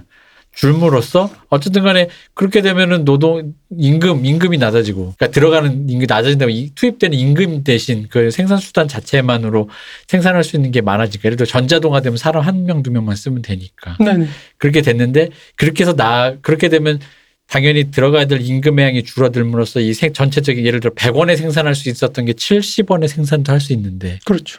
근데 그게 시장에 나가면 또 자본들끼리 또 70원, 60원, 50원 그래서 어떤 평균화, 그 균등화 과정을 거쳐서 네네. 어떤 하나의 지점으로 평균으로 수렴을 하는데 그렇게 되다 보니 그럼 점점점 이 뭐랄까 점점점 싸지게 되는 그 그래서 이윤의 그 저 이윤율 저하의 균등화 법칙이라고 말씀하시는 거죠. 이게 경영적 법칙. 경향적 예, 법칙. 예, 예, 그런 거죠. 그러니까 뭐냐면은 기술 구성이 계속 변한다는 거예요. 혁신에 네. 따라서 그러다 보면은 결국엔 노동력에 들어가는 그 비용이라든지 네. 혹은 노동자 숫자라든지 네. 이런 구성이 점점 낮아진 높아진다는 거죠. 그러니까 흔히 말하는 이걸 좀 다르게 얘기하면 좀 다른 분들이 쉽게 들으실 수 있으면 생산성이 좋아진다. 맞습니다. 네네. 또 사람에게 줄어들 임금도 그렇고 옛날에 기계가 좀 좋아져가지고 한 두 단계 세 단계를 했어야 되는데 한 단계 만에 끝내고 뭐 이런 식으로 해서 생산성이 좋아진다는 건데 근데 생, 이게 지금 자본가 한 명의 문제가 아니라 생산성은 나만 좋아지는 게 아니니 그렇죠. 얘도 좋아지고 쟤도 좋아지는데 그럼 서로 좋아진 사람이 시장에 나와서 경쟁을 하다 보면 당연히 점점점 전체 전체가 이제 내려가게 내려가게 되는 거예요. 내려가게 되면은 사실은 자본이 커지는 거거든요. 점점 음. 전체 비용이 커지는 거예요. 그러니까 기계가 점점 비싸진다라고 생각하시면 그러니까. 여기가 약간 음. 이해가 잘 안 되는 거예요. 어, 어떤지. 그러니까 내려가니까 전체가 커진 자본이 커진다라는 게 어, 그러니까 예를 들어서 네. 우리 생각하면은 음. 인간, 그러니까 우리 생산에서 인간 인간을 갈아 넣어야 되는 지점들이 있잖아요. 네, 그래도 그쵸. 영화 사업이나 이런 게 있잖아요. 그렇죠. 근데 그런 거를 점점 인간 노동력을 안 사용하게끔 예를 들어 됐다고 쳐보세요. 네네. 그 카메라가 자동으로 막 움직이고. 네, 가동 움직이고 이러면은 거기서 사람은 안 쓰지만 음. 거기서 들어가는 기계값이라든지 이런 게 점점 비율이 높아지는 거잖아요. 예, 네. 그렇죠. 그러면 내가 전체 자본을 100원을 들였을 때 음. 거기서 생산수단이 차지하는 비중이 커졌다는 의미예요. 네, 그렇죠. 네네. 근데 이게 커졌을 때 기존과 아까 말씀드렸듯이 기존과 동일한 정도의 노동력을 사용하게 된다면은 맞춰주려고 한다면은 음. 왜냐면 자본가는 잉여 가치의 양을 추구를 하는 거잖아요. 네, 그렇죠. 그러면 잉여 가치의 양을 우리가 이 착취율이 100%라고 했을 때 음. 50대 50을 생산을 해야 되는 거잖아요. 그러니까 음. 가치 50을 생산을 해야 되는 건데 네. 이게 25로 줄었으면은 여기서 50이 되려면은 곱하기 2를 해줘야 되는 거예요. 그럼 자본은 200으로 늘어나는 거예요. 음. 그래야 200대 50대 50이 되잖아요. 그래야지 최소한 100대 50대 50을 맞춰줄 수가 있는 거예요. 그 거기가 약간 맞춰준다라는 게 그게 와닿 잘 이게 이게 와닿지가 잘 않아가지고 이걸 뭐 뭘로 설명을 하면 좋을까? 영화 산업으로 치면 그러니까 사람이 점점 없다 이거죠. 노동자가 없는 영화 그렇죠, 현장. 그럴 수 있어요. 뭐 카메라가 다 찍고 위험한 현장은 예를 들어 CG로 다 하겠다. 네네. 컴퓨터 그래픽에 AI가 CG를 다 구현해 심지어는 그랬을 때 그렇게 해서 나온 제작비가 들어가는 근데 이제 그러려면은 그 생산 수단인 그 AI와 컴퓨터로 해- 들어가는 돈은 돈대로 들어가겠지만 그렇죠. 돈대로 들어가죠. 그랬을 때 이 부분에서 이제 애매한 게 제가 상상이 잘 안 되는 게 전체 그 영화 제작비가 더 상승할 수도 있고 줄 수도 있거든요. 줄 수도 있는 거예요. 맞아요. 네. 지금 그 얘기를 하는 거예요. 그러니까 네. 마르크스는 기본적으로 는다고 하지만 네. 사실은 생산수단에 상품 들어가는 상품 가격이 싸질 수가 있는 거거든요. 네네. 그렇죠. 예를 들어서 옛날에는 초기에는 컴퓨터가 비쌌단 말이에요. 그죠. 그러니까 컴퓨터 컴퓨터형 그래픽을 도입하는 게 오히려 손해였어요. 어, 손해일 수도 있는 네. 거예요. 그렇죠. 근데 지금은 갈수록 컴퓨터 가격이 싸지거든요. 그죠. 그죠? 그러니까 이 경향은 사실은 앞서 말했듯이 마르크스는 기본적으로 생산수단 가격, 기계는 비싸진다고 생각을 해요. 아 기계가 점점 비싸진다요. 네네, 점점 비싸진다는 그러니까 그게 제가 생각하는 상식과 조금 다른 느낌이 어, 드는 맞아요. 거예요. 왜냐면은 우리가 보는 현실은 여러 무역이나 이런 여러 가지들이 개입을 해가지고 음. 기본적으로 이미 상품 가격이 어느 정도 싸진 상태거든요. 네. 그죠. 예. 네네. 싸, 싸지다 보니까 요즘에 사실은 컴퓨터로 사업을 하는 사람들 있잖아요. 예를 들어 네. 엔지니어라든지 네. 뭐 프로그래머라든지 이런 사람들 값은 대부분 인건비입니다. 음. 그쵸. 인건비잖아요. 그죠. 그래서 여기에서는 사실 이윤율이 높아요. 음. 사람만 잘 굴리면 되거든요. 근데 만약에 초창기라고 생각을 해보자고요. 네. 초창기에서는 기기값이 훨씬 비중이 커요. 더 비싸죠. 네, 뭐, 만 예를 들어 90년대 영화라고 치면요. 네. 네 네. 그러면 여기서 이윤을 뽑아낸다는 거는 단순히 노동력만 갈아 넣어서는 불가능해요. 음. 음. 내가 기계를 도입할 수 있을 정도의 재력이 이미 기준이 필요해요. 음, 네. 그렇죠? 그거는 그거 자체는 들어가는 최소 자본이 커졌다는 걸 의미하는 거예요. 아, 그런 의미에서. 근데 예, 그런 의미에서. 그렇지만 이제 제가 지금 설명하는 것처럼 이윤율 저하라는 경향이 네. 사실 반대로 상품의 가격을 낮춰가지고 음. 오히려 그 이윤율 저하를 막는 상쇄하는 그런 요인이 같이 작용한다는 거예요. 어, 어, 그, 그건 또, 좀, 또, 거기서 또 살짝 또 막히고 어, 그러니까. 말해 네. 컴퓨터가 처음에 비쌌는데 네. 컴퓨터를 갖고 컴퓨, 컴퓨터 조작을 잘해가지고 공장 시설을 잘 만들어가지고 예를 네. 들어서 컴퓨터를 싸게 생산할 수 있게 됐다는 말이에요. 음, 그러면은 컴퓨터를 갖고 뭘 하는 거의 비용은 점점 줄어들겠죠. 그죠? 그럼 거기서부터 인건비만 나가는 거예요. 아, 그럼 또 이윤율을 또 그만큼 또. 아, 높고 높아. 올라가는 거죠. 아, 이게 영화로 보면 딱 맞겠네. 그러니까 쥐- 우리나라로 치면 90년대니까 쥐라기 공원이 가장 센세이션, CG로 맞아요, 된다. 맞아요. 근데 그거는 저 정도의 장비와 이 엔지니어가 필요한 그 그렇죠. 기술력도 필요하고 장비도 필요한 건 헐리우드만 가능하다. 맞아요. 요 얘기였잖아요. 그렇죠. 하- 그런 얘기인 거죠. 그리고 한국에선 그걸 도입하느니 길을 쓸 그런 사람도 없고 그런 기계도 없고 그걸 도입하는 것보단 사람이 갈아서 그렇죠. 갈려나가는 실제로 화약을. 터트리는 게 더 쌌단 말이죠. 맞습니다. 근데 걔- 이게 더 기술이 더 발전하면서 더 싸지고 이게 그렇게 되면서 그 그걸 안 하다가 컴퓨터가 싸지고 그렇죠. 기술이 보편화되면은 이제는 화- 실제로 화약을 터트리는 것보단 컴퓨터로 하는 게 훨씬 더 컴퓨터로 하는 게 훨씬 더 빠르고 안전할 수 있다. 그렇죠. 그럼 그렇게 되면은 그건 이제 거의 이제 컴퓨터에 대한 가격은 거의 뭐랄까 점점 싸지면 이제 거의 상수가 되니까 그럼 인건 아까 말씀드린 인건비만 네, 딱 인건비만 들으니까 문제가 그럼 이윤율이 좀 더 다시 높아지는 그렇죠. 다시 높아질 수가 있는 거죠. 아 그러니까 이윤율 저하라는 게 사실은 생산이라는 건 아까 말했듯이 생산 수단과 노동력의 결합으로 나타나는 건데 네. 이렇게 해서 생산한 게 다시 영향을 미치는 거예요. 음. 그러면 이윤율 저하라는 게 생산 수단을 낮출 수도 있겠죠. 가격을 낮춰서 생산 수단의 비중을 낮춰가지고 이윤율을 높일 수도 있고 음. 반대로 노동력의 가격을 낮춰서 또 네. 높일 수, 노동력의 가격을 높여서 높일 수도 있겠죠. 음, 또 아니면 노동력을 더 착취를 많이 해가지고 잉여가치 자체를 높일 수도 있잖아요. 네, 그러면 또 이윤도 늘어날 거 아니에요. 그렇죠. 네네. 근데 이제 우리가 임금을 높이는 건 왜 안 될지 좀 이따 설명을 할 거예요. 음, 근데 일단은 생산수단과 잉여 가치를 높이는 걸 한번 생각을 해보자는 거예요. 네네. 그럼 생산수단을 비중을 낮추는 거는 앞서 말했듯이 아예 상품 생산을 통해서 생산량이 높아져가지고 가격이 낮아지면 돼요. 음, 생산수단 가격이 낮아지든지 무역을 통해서 높은 이윤율을 실현하든지 음, 그두 개면 되는 거고 그 다음에 잉여 가치를 높이는 방법은 노동자의 저항을 분쇄하면 되는 거죠. 노동 강도가 높아지고 노동력을 더 많이 시간을 사용을 할 수 있게 하면 되는 거거든요. 네. 근데 이것도 사실은 이윤율 저하에서 나온다는 거예요. 무슨 말이냐면 제가 앞에서 기억해 달라고 한 게 뭐였죠? 예비 프롤레타리아가 축적이 된다는 거예요. 아, 네. 아, 예, 실업자가 예. 된다. 네, 실업자가 된다.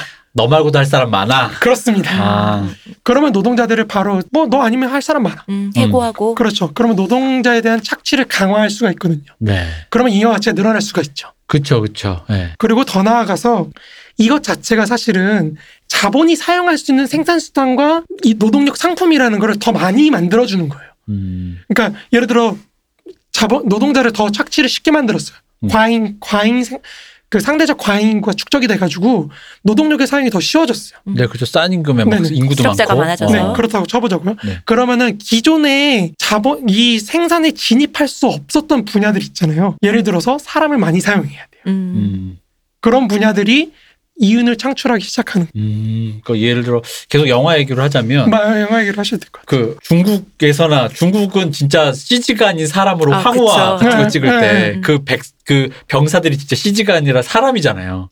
정말로 그 사람들 다 옷을 입혀서 그러니까 군사를 다 했는데 안 됐는데 이제 그 산업에서 갈아 넣을 수 있을 정도가 되면 그렇죠. 사람값이 싸지니까. 사람값이 예. 싸지고 CG보다 더 싸니까 음, 음. 그러면 그냥 차라리 천 명 불러서 그렇죠. 옷 입혀가지고 떼샷을 만들면 되는 문제. 그렇죠. 그런 네. 문제로 되는 거죠. 그러면 이제 거기서도 이윤이 나기 시작하겠죠. 네, 특히 새로운 산업 분야는 노동력이나 이런 게 많이 필요하거든요. 음. 그죠. 새로 나타나는 분야는 이윤율이 아직 적, 이윤율이 아직 높기 때문에 음. 유기적 구성이 낮잖아요. 사람으로 많이 갈려 나가거든요. 그죠. 그러니까 그 흔한 흔히 말하는 이런 거로 볼 수 있는 거잖아요. 왜 엘리베이터 걸 그렇죠. 어 그런 거죠. 그런 거 그냥 눌러주는 사람. 네. 그런 그러니까 지금이라면 상상할 수 없는 굉장히 잉여로운 그 노동력의 사용. 노동력의 사용. 네네. 뭘 틀어주는 사람 뭘 해주는 심지어 그왜 그거 뭐죠? 이병헌 씨 그 오른손 그거 그거 나이트 화장실에서 나이트 화장실 그거 그런 거 그쵸. 이거 수건 주는. 가격으로. 어, 안마 잠깐 해주시고 그런 거. 그러니까 이게 재밌는 게요. 네. 자영업을 해보면 이런 걸 많이 느껴요. 그 음. 무슨 말이냐면은 처음에 개업했잖아요. 네. 개업하고 한두 달을 알바를 했어요. 음. 음. 근데 그 뒤로 알바를 안 했어요. 내가 아. 익숙해지면은 사장이 자기 몸으로 떼어요. 음. 아. 그러면 이제 노동력은 관련 또, 또 쫓겨나는 거죠. 계급 문제도 섞여 있긴 하지만 왜 인도에서 화장실에서 휴지 같은 거 주는 그 불가촉 천민 계급 쪽에 사람들이 아직 있다 그래요. 근데 이거를 아니 사람이 그냥 뽑아 쓰거나 하면 되지 왜 그렇게 해라고 했을 때그 그 사람들은 원체 임금이 싸니까 얘들 쓰는 게 더 싸. 뭐 이런 얘기 있잖아요. 더 싸니까 이걸 하는 거잖아요. 맞습니다. 음. 네. 그러니까 이게 예전에 제가 말씀드린 거 다시 한번 세계 경제사 얘기 한번 드렸잖아요. 거기서 영국이 기계를 산업 산업혁명에 기계를 도입하게 된 계기가 네. 임금이 높아져서. 임금이 높아졌어. 네, 맞아요. 그걸- 그 말씀하셨었죠. 그거를 없애려고. 음, 음, 그러니까 기계 도입이 노동력의 잉여로움을 만드는 거예요. 음. 근데 이제 중국이 그 사람이 이제 설명하는 게 중국이 산업혁명이 안 된 거. 음. 인간이 너무 싸서 그쵸. 노동력 값이 너무 넘치니까 굳이 기계를 도입할 필요가 없이 인간을 굴리면 돼요. 음. 노동력을 갈아내면 되거든요. 우리 예를 들어서 지금도 논의가 되는 게 뭐냐면은 주차장. 네. 음. 주차장에서 사람이 관리하시는 예, 분들? 관리하시는 분 있잖아요. 선진국 같은 데는 이제 기계로 그걸 다 대체를 하는데 한국은 여전히 사람을 쓰는 게 음. 싸니까. 그쵸. 그거를 흔히 말하는 설비라는 생각으로 하면 음. 그거 하기 위해서 만약에 전자 그거를 하면 설비를 도입한다라는데 생각만 해도 어 지금 요즘 2020년 기준으로 아 그러려면 또 아, 사람 하나 그냥 저기 조그마한 사무소에 사람 하나 쓰는 게 낫지 이 뭐 무슨 카메라 뭐 이렇게 아, 그렇죠, 그렇죠. 아, 아마 안 될 일이야 약간 지난한 느낌이 확 들면서 이 느낌이 확 이해가 되네요. 음. 그러니까 이런 식으로 이윤율 저하라는 게 한편으로는 생산 수단을 싸게 해주는 거 음. 그리고 외국에서 더 많은 이윤율을 이윤을 실현하는 것과 함께 함으로써 이제 생산수단을 활용하기 쉽게 만들어주지만 동시에 또 노동력도 사용하기 쉽게 만들어주는 게 있다는 거죠. 네. 그렇게 서로 이윤율 저하가 이윤율 저하를 막는 경향을 낳기도 하는 거예요. 음. 그럼으로써 새로운 산업이 또 창출되고 거기서 또 이윤율이 더 높은 게 또 실현이 되면서 자본주의가 더 발전해 나가요. 그죠. 식으로. 그러다가 결국은 주차장 그 관리하는 그 시스템을 개발하는 산업이 또 발달되면서 음. 그렇죠, 그렇죠. 그러면서 또 그거에서 하다 보니 아니 IT가 살 길이다 하면서 그렇죠, 또 이렇게 그렇죠. 하면서 사람이 몰리고 뭐 이제 이럴 수 있겠네요. 그렇죠. 그런 식으로 이제 이윤율 저하가 이윤율 저하를 막는 음. 그런 요인을 낳는다는 거죠. 여기서 이제 A는 not A가 되는 네. 그런 이 변제법의 오묘한 원리가 여기서 나타난다는 거죠. 그렇군요. 어, 근데 그렇게 되면은 자 공항으로 어떻게 가는 겁니까? 왜냐면 지금 말씀하시는 것만 들으면은 자본주의는 마치 자기 자기 보호와 자기 수정의 능력이 있는 것처럼 들려요. 맞습니다. 음, 맞아요. 그러니까 이러니까 마르크스가 이해하기 어렵다는 거예요. 음. 이러니까 사람들이 그래서. 망한다는 거야 뭐야? 그러니까요. 어. 어. 망하면 언제요? 어, 망한다는 거야? 어떻게 되는 거야? 그 말씀드리면 캡틴 아메리카 같아요. 술에도 안 취하고 상처나도 금방 낫고. 근데 캡틴 아메리카 언젠가 죽을 거야. 아 진짜 죽어? 안 죽는 것 같은데? 그렇죠. 약간 이런 느낌. 우리가 먼저 그걸 보기 전에 네. 한 가지 또 의문이 생기잖아요. 그러면 사- 사- 생산이라는 게 생산수단과 노동력과 그리고 잉여 가치로 구성돼 있다고 할 때 네. 그럼 노동력의 가치를 높이면 되는 거 아니야? 음. 그러면 이윤 그 이, 저 유기적 구성이 낮아지잖아. 음. 비율이 낮아 높아지니까 네. 그러면 되는 거 아니에요라고 할 수 있지만 우리가 일부에서 말씀드렸다시피 이제 그런 게 이제 칼레츠키 같은 사람들이죠. 그러니까 복지국가 했던 분들이 사실 그런 식으로 유효 수요 같은 걸 높여가지고 음. 실현이 잘 되게 하면 된다. 그럼 과잉 생산도 없고 우리가 조정을 할 수가 있다. 음. 뭐 이런 걸로 되는 건데 그 일부에서 말씀드렸다시피 마르크스는 사실은 수, 유효 수요의 원천을 자본가로 보는 거예요. 음. 그러니까 임노동자의 임금도 사실은 자본가가 준 거거든요. 그렇죠. 네. 내가 돈 지불을 한 거거든요. 음. 그러니까 수요 자체가 자본가로부터 나온다고 보기 때문에 음. 마르크스는 이 자본가가 투- 투자를 할 것이냐 말 것이냐 이게 중요하다는 거예요. 음. 그러니까 이 자본가가 생산수단에 투자를 해가지고 그로 인해서 생산수단을 만들어내는 산업이 발달하는 거. 아, 음. 그 요걸 극단적으로 얘기하면 이렇게 생각하면 될까요? 그 말씀하신 그런 복지국가니까 그러니까 말씀하신 임금을 높여서 그런 부분들을 제한을 하자라고 하는데 지금 제가 어, 그 맞는 말이지 하도 저는 이제 뭐 잘 모르면 모르는 사람들 항상 이 A가 말하면 그 말이 맞지 하다 음. B가 말하면 이런 느낌인데 말씀하신 걸 들어보면은 예를 들어 어떤 뭐 한국이란 나라가 있는데 우린 복지국가다. 임금 높인다. 근데 그랬을 때 자본가가 그럼 나 여기서 사업 안 할래 하면 그만인 거라는 얘기잖아요. 그렇죠. 수- 그래서 한국이 그냥 텅 비어 버린다. 그럴 수도 있죠.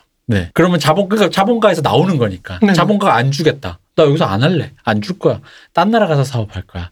그래서 거기가 복지 알아서 하세요. 근데 나오는 데는 없을 누가 줄진 모르겠지만 뭐 나오는 어쨌든 니들끼리 땅 파서라도 복지하세요라고 하면서 모든 게 떠버리면 거의 무주공사인 마르크스가 말하는 게 거의 이런 얘기 같거든요. 그렇죠. 거의 그런 수준이죠. 네. 그러니까 왜냐면 실제로도 복지국가가 망하는 가장 큰 이유가 뭐냐면 1945년 이후 여러 번 말씀드렸던 것 같은데 45년 이후에 자본 수출의 형태가 바뀌어요. 음. 그러니까 옛날에 레닌이 제국주의론 얘기하던 시절에는 대부분 금융이 가요. 그돈 빌려주고 네. 후진국들한테 돈 빌려주고 거기서 음. 그 이자 받아 먹고 이런 걸 음, 하고 음. 그 금융이 많이 갔다면은 1945년 이후부터는 그런 식으로 임금이 높아지고 선진국의 임금이 높아지고 네. 이렇게 되다 보니까 산업 자체가 이동을 해버려요. 네. 산업 자체가 그쵸. 이동을 하다 보니까 복지국가가 사실 망하는 것도 그런 거예요. 산업 자체가 빠져나가 버리거든요. 그러니까 예. 그런 식으로 빠져나가다 보니까 어느 수- 순간이 되면은 그러니까 우리가 신자유주의를 막 굉장히 비판을 하잖아요. 사실 한국 진보나 특히 음. 선진국 좌파들은 신자유주의를 엄청나게 비판을 하거든요. 야, 이게 뭐 사회를 굉장히 악랄하게 만들었고 뭐 이러는데 이거를 전체 세계적인 차원에서 보자고요. 그러면 선진국으로부터 산업이 계속해서 이동해가지고 후진국에서는 경제 발전이 일어나는 거예요. 네. 그러니까 전체적인 차원에서 보면 노동자 숫자가 늘어나는 거예요. 음. 산업이 네네. 발전하고 생활 수준이 다 올라가고. 그러니까 이게 기본적으로 그 대처나 이런 사람들이 했던 신자유주의가 저는 개인적으로 어떻게 보냐면은 산업 자본이 그런 식으로 빠져나가다 보니까 이거를 조정을 할 필요가 생기는 거예요. 음. 뭐 어쨌든 임금을 깎든 아니면 복지를 줄이든 해가 비용을 줄여가지고 음. 조정을 해야 되는데 조정이 안 되는 거예요. 음. 노조나 이런 것들이 다 있으니까 복지 체계가 있으니까. 어, 이럴 때 이제 신자유주의적으로 이걸 박살을 내는 게 대처나 이런 사람들의 행위라는 거죠. 그러니까 결과라는 거예요. 제가 볼 때는 네. 산업 이동의 결과인 거지 음. 신자유주의가 원인이 아니라는 거예요. 음. 제가 볼 때는. 아, 그러니까 저 지금 참 굉장한 깨달음을 얻은 것 같은 느낌적 느낌이 드는 게 자본가가 주는 거다. 그 말 한마디가 사실은 그 모든 행위 자체를 이해하게 해주는 그런 느낌이 있어요. 그러니까 뭐 말씀대로 그러니까 자본가에게 흔히 말하는 이탈하지 않게 하기 위해서 이윤율 내가 보전해 줄게. 국가적 차원에서 어떤 자본가랑 딜을 하는 뭐 구- 과격하게 얘기하면 딜을 하는 게 신자유주의를 그렇게라도 이해할 수 있는 거라는 네, 거잖아요. 그렇죠. 그렇게도 읽을 수 있는 거죠. 나 미국 갈 거야. 나 공장 저 인도네시아 지으러 갈 거야 했는데 아니야 아니야 내가 그럼 보전해 줄 테니까 노조 박살 내줄게 일단 노조 박살 내서 임금 최저임금 거기 맞춰주고 그럼 안 갈 거지. 그럼 박살난 노조에겐 불행하지만 전체 산업에서 어쨌든 이게 한국당에 버티고 앉아 있다면 전체 산업의 시장에서의 규모라든가 그건 유지가 될 수 있다라는 그렇죠. 거. 유지하려고 하는 건데 네. 이미 산업은 이동을 했고 음. 음. 그래서 나- 나중에 삼인주의가 네. 그 북유럽 스웨덴 있잖아요. 삼인주의 네네. 거기서 이제 심지어 어떻게 하냐면 노동자들이 임노동 기금이라는 걸 만들어요. 네. 아예 음. 이름이 임노동 기금이 네. 뭐냐면은 주식을 다 사버리자. 음. 음. 기업들이 주식을 아예 다 사버리자는 그런 운동도 나타나거든요. 네. 그게 망하는 가장 큰 이유가 뭐냐면은 그 스웨덴에서 가장 큰 그 대재벌 있잖아요. 네. 그러니까 그 가문이 이름이 기억이 안 나는데 그 가문 사람이 와가지고 얘기를 해요. 우리 그럼 산업 다 이동시킬게. 스웨덴 밖으로. 음. 여기서 이제 3인당이 항복을 하거든요. 음. 그러니까 이런 식으로 사실 신자유주의는 오히려 자본가들과 국가의 타협일 수도 있다는 거죠. 음, 그러네요. 네. 그러니까 그런 면이 있네요. 많이 있는 거죠. 네. 그리고 우리, 우리 가 이거를 반드시 부정적으로만 볼 필요는 없다는 거죠. 음. 무슨 말이냐면 산업의 고도화 과정일 수도 있고 그게 네. 전 세계적인 차원에서 보면 사실 전체 인류의 복지는 올라가겠죠. 그렇죠. 왜냐하면 한국에서 만약에 삼성이 빠져나가서 아프리카 어디에 짓는다 그러면 거, 거기 경제가 돌면서 그렇죠. 거기 경제가 또 자본주의에 편입되면 세계 경제에 편입되면서 어쨌든 발전 이건 이미 문세님 강의를 저희가 들으면서 충분히 예상 가능한 일이잖아요. 네, 네. 전체적인 측면에선 여기에선 불행일 수 있으나 그렇죠. 네. 저기에선 행복인 거죠. 그렇죠. 행복이죠. 이렇게 자본주의가 나쁩니다. 한 사람 한 민족의 불행이 다른 민족의 행운으로. 근데 전체 또 세계 경제 편에서 보자면은 또 어떤 이윤의 상승, 이윤의 확대로 그렇죠. 볼 수도 있는 그렇죠. 거잖아요. 자본주의적 생산의 확대로 볼 수도 있는 거죠. 네. 그런 식으로 확대되는 겁니다. 그래서 그러니까 노동자의 입장에서 보면 그건 정말 불운인 거잖아요. 지금 상황이. 근데 우리 그, 입장에서 보면 그렇죠. 우리 입장에서. 우리 네. 여기 거기 그 나라에 사는 노동자 입장에서 너무 불운인데 그런 것을 다 조정하고자 근대 국가가 그래서 그런 역할을 하고 있다 라는 말씀 지금 계속 하고 계시는 거잖아요. 그렇죠, 그렇죠. 그런데 여기서 다시 한번 들어가서 그러니까 노동 아프리카의 노동자와 일자리를 방금 얻으신 당신과 그 일자리 때문에 내가 지금 실업자가 된 나님이 음. 연대를 그쵸. 맞습니다. 만국의 노동자 이렇게 연대를 해야 이래 되는 만국의 것이죠. 노동자가 바로 이렇게 돼야 되는데 안 되지. 요, 요 그게. 사이에 또 우리 또 과거와 잠깐 복습하려면 너희 이디오피아 이놈들 그렇죠, 그렇죠. 이 민족주의와 그렇죠, 근대 민족 그렇죠. 국가가 우리 이게 이디오피아니까 좀 감이 안 돼. 이게 뭐 이렇게 베트남이나 뭐, 베트남이나 뭐이 그렇죠. 약간 이렇게 동남아에 대한 동남아. 혐오나 이런 걸로 맞아요. 갈수 있는 거죠. 대만 이렇게 가가지고 이제 그렇게 해야 되는 거죠. 그러니까 오히려 사실 마르크스가 볼 때 단기적인 임금 상승은 네. 자본가로 하여금 자본을 투자하고자 하는 욕구를 제한할 수도 있는 거예요. 그쵸. 음. 이 월급이 너무 비싸면은 투자하고 싶지 않다는 생각이 들잖아요. 아니면 그 정체에 머무르든지 그렇죠. 빠지든지 이렇게 생각을 하게 되겠죠. 그러니까 자본가가 쫓아가는 거는 결국 이윤이에요. 음. 네, 더, 그렇죠. 더 많은 잉여 가치와 더 많은 이윤이기 때문에 어떤 기술 수준이나 뭐 이런 게 훨씬 더 중요하지. 음. 사실 임금이 오- 올라가고 내려가는 건 오히려 단기적으로는 더 불행한 결과를 낳을 수도 음. 있는 겁니다. 그리고 심지어 어, 마르크스는 사실 임금이 올라간다 그랬을 때 대자본, 그 대자본과 소자본한테 또 다르게 나타난다 그렇게 충격이. 음. 일괄적으로 자본한테 그쵸. 일괄적으로 나타나는 게 아니고 예를 들어 우리도 그렇지만 사실은 임금이 올라가면 죽어나는 건 소자본입니다. 음. 그쵸, 일단은. 인건비가 맞아요. 올라가면 돈 없는 사람들이 죽어나가지 네. 대자본은 사실 그렇게 큰 차이가 없거든요. 이미 어차피 그 사람들 임금 많이 주고 있어요. 음, 음. 맞아요. 제가 현 정부를 비판하는 건 아닙니다. 오해하지 마십시오. 아니 네. 삼성 연봉이 좋으니까요. 음. 커피 저 카페 시급보다 삼성 연봉이 뭐 그런 얘기죠. 뭐 그렇죠. 네. 그러니까 단기적으로 봤을 땐 사실은 어차피 창출하는 잉여 가치는 같거든요. 네. 음. 그 잉여 가치에서 얼마를 잉여 임금으로 가져가는 거고 음. 나머지는 이윤으로 가져가는 건데 네. 그 잉여 가치 자체 근본적인 변화가 없는 상태에서 음. 임금의 비중이 늘어나면 당연히 이윤이 줄어들겠죠. 그렇죠. 그렇죠. 그럼 이윤율 저하가 단기적으로 나타나겠죠. 그렇죠. 단기적인 차이에서 오히려 이윤율 저하는 벽을 더 높이는 역할을 음. 한다는 겁니다. 음, 음. 그러면 자본가의 의지에 대한 문제가 생기는 거잖아요. 그렇죠, 그렇죠. 내가 여기서 가 말어. 그렇죠. 만약에 계속 간다면 여기서는 하면 안 되겠다. 그런 생각이 들 수도 네. 있는 거고. 그러니까 근데 오해하지 말아야 될 거는 마르크스가 그래서 역시 그럼 임금은 다 낮춰야 돼. 노동자들 다 임금 깎고 뭐 이래 이렇게 주장한 건 아니라는 거. 음. 아, 그건 주장이라기보다는 이런 거겠죠. 그러니까 냉정하게 이게 돌아가는 로직이 뭐 심리적이든 네. 구조적이든 간에 냉정하게 이게 사실 그렇게 돌 수밖에 없다라는 거잖아요. 그렇죠. 그런 측면이 있다는 예. 거죠. 특히 이게 우리가 지금은 그냥 일반적인 원리만 얘기하다 보니까 네. 그냥 추상적으로 생산자본, 유통자본 놓고 얘기를 하는 거지만 음, 이게 국가들 간의 경쟁이라는 음. 게 끼어들기 시작하면은 그쵸. 네. 걷잡을 수가 없죠. 음, 음. 음, 그러니까 예를 들어 동남아랑 사실 임금으로 경쟁할 수는 없어요. 우리 그쵸. 지금 이 상황에서. 네. 그럼 우리 진짜 완전히 생활 수준 박살나거든요. 노동자들. 근데 어쨌든 그쪽이 임금이 낮다 보니까 산업이 이동하는 걸 막을 수가 없어요. 음. 음, 자본 입장에서는 네. 언제까지 대구에서 신발 공장 돌릴 수는 없거든요. 그렇죠. 가발 공장 돌리고 저가 2000대 초에 한국 애니메이션 사업이 이제 그 하청이 거의 다 빠질 때, 하청이라는 것 자체가 거의 다 없어질 때쯤에 그걸 목격, 눈으로 목격한 사람인데, 그때, 그 이전에도 얘기했던 것 같은데, 이런 적이 있었어요. 그때 이제, 그때 막 중국이 뜨고 있었어요. 그 일본 애니메이션이 다 중국으로 가더라. 그렇죠. 음. 근데 중국은 이제 헤드급이 없으니까 한국인을 헤드로 데려갔어요. 그러니까 한국인의 수많은 애니메이터들 중에 소수만이 음. 헤드로 가는 거예요. 원래 여기서는 헤드가 아니었는데 여기 있을 때는 헤드가 오히려 일본에서 직접 왔었거든요. 음. 옛날에 여기서 와가지고 고시원이나 모텔에서 먹고 자면서 이렇게 한국 애들한테 이렇게 그거 아니야 그거 아니야 막 이랬었어요. 그런데 그게 이제 그거조차도 안 하게 되면서 일본인은 임금이 비싸니까 음. 한국인을 헤드로 뽑아서 중국에 보냈거든요. 그게 더 싼 거죠. 외주에 외주에 외주에 외주에. 외주. 그럼 이제 더 밑에 그냥 근데 그게 웃긴 게 중국인은 외주 인구가 너무 많으니까 엄청난 그 체육관 같은데 책상 놓고 맞아. 하는 거예요. 그래가지고 장난 아니다. 왜 24부를 24부, 23부를 한 회, 한 시즌으로 보잖아요. 한 회가 보통 한 몇 천 장 단위로 그려야 돼요. 천, 한, 한 모든 5천 장? 움직임을 다 그려야 네, 되니까요. 그래야 되니까. 음. 그럼 뭐 몇 천 장 단위의 그 평균치가 있는데 그게 이제 원래 한국에 오면 며칠이 걸렸다 이런 게 있는데 그게 예를 들어 일주일이었다 일주일이었다 치면 그때 정말 놀랬던 게 한 화가 하루에 나온다 그랬어요. 천몇 장을 이제 중국에서는 사람이 너무 많으니까 다 뿌려버리면 한 방에 나- 그러니까 당연히 임금도 싼 데다가 그 생산 속도를 한국이 따라갈 수가 없는 거죠 당연히 이게 단지 숙련도가 높을 뿐인 거예요 맞아요. 한국 애들이 quality가 좋을 뿐이지 그렇죠, 그렇죠.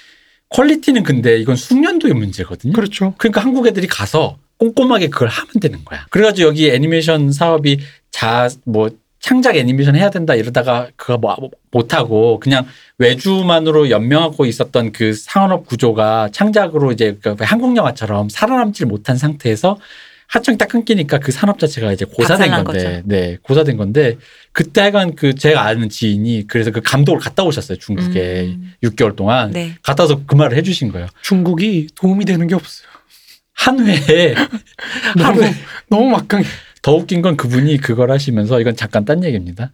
그 무슨 그 공룡 대전 같은 그런 전시 같은 거 하잖아요. 아 그때 그 말씀 한번 해주셨어요. 네. 공룡 대전 같은 걸 하는데 거기에도 잠깐 갔대요. 왜냐면 이분이 조소과 출신이어가지고 또 공룡을 10m짜리를 이렇게 만들어야 된대요. 그럼 원래 10m짜리 만들면 원래는 조각을 하면 점점점 쌓아서 올라가서 왜 탑 같은 거에서 그 이렇게 돌아가면서 그 탑에서 이렇게 이거 해야 되지만 보통 그렇게 하고 파는 경우가 많대요. 아래로. 파서 아래 아래로 파서 10m짜리 어. 위로 올리는 것보다는 아래로 하는 어. 게 더 이제 위로 네. 사다리로 올리는 것보단 아래로 파서 10m짜리 조형물을 거기서부터 이제 이렇게 하는 게 근데 파는 게 더 힘들지 않나요? 그렇지 그러니까 않나 그렇죠. 봐요. 그럴 수 있는데 그게 더 그러니까 힘들긴 하지만 효율적 파보면 효율적이다라고 했대. 그래서 파면 제일 좋긴 한데 조금 힘들지 않을까 했더니 아 그렇습니까 했는데 그래서 그분이 했던 게 갑자기 불과 몇 시간 만에 트럭 한 세 대가 오더래요. 사람을 사람. 태워. 어 그리고 그 사람들한테 삽을 주는 것도 삽은 모자라서 삽, 홈이 마지막에 숟가락도 줬대요. 어머 어머 근데 그 사람들이 진짜로 파요. 한나절 만에 10m 다 파고 갔대. 사람이 너무 많아서. 역시 중국 하루 만에. 그래서 내가 이런 걸 보고 왔어 이러는 거야. 하루 만에 애니메이션 한 화가 만들어지는 걸 보고 하루 만에 10m짜리 구호를 파는 걸 봤어. 라고 뻥치지 마 그랬거든요. 너도 사진을 보여줬거든요. 인해 전술의 무서움이라. 무서움이네. 네. 그지 그런 식으로 이제 방금 말한 노동력에 이탈돼서 싼 노동력으로 뭐 해서 뭐지 그런 류의 그냥 일종의 우스갯소리인데 그런 비슷한 농담 옛날에 우리 한국 전쟁 때 있었잖아요. 그 뭐 이게 인해 전술로 아, 총 이렇게 앞에 죽고 그럼 인해 전술 100만 명이 내려온 거야 갖고 미군에서 중국군이 이제 100만 명을 다, 다 죽인 거야. 그래서 이제 미국 쪽의 대통령이 중국 거기 총- 총리에 전화해서 시진핑이 주석이네 주석한테 전화를 해서 어떡할 거냐 다 봤냐고. 근데 다음 날 또 100만 명이 또 내려오는 거야. 또 내려오는 거야. 매일매일 100만이 내려. 그 다시 이제 반대로 전화해서 봤냐고. 어떡할 거냐고. 했다는 뭐 이런 농담 있잖아. 인해 전술의 무서움에 맞아요. 대한 농담. 그러니까 인구가 머리 쓰는 이게 괜히 대국이 아닙니다. 맞습니다. 네.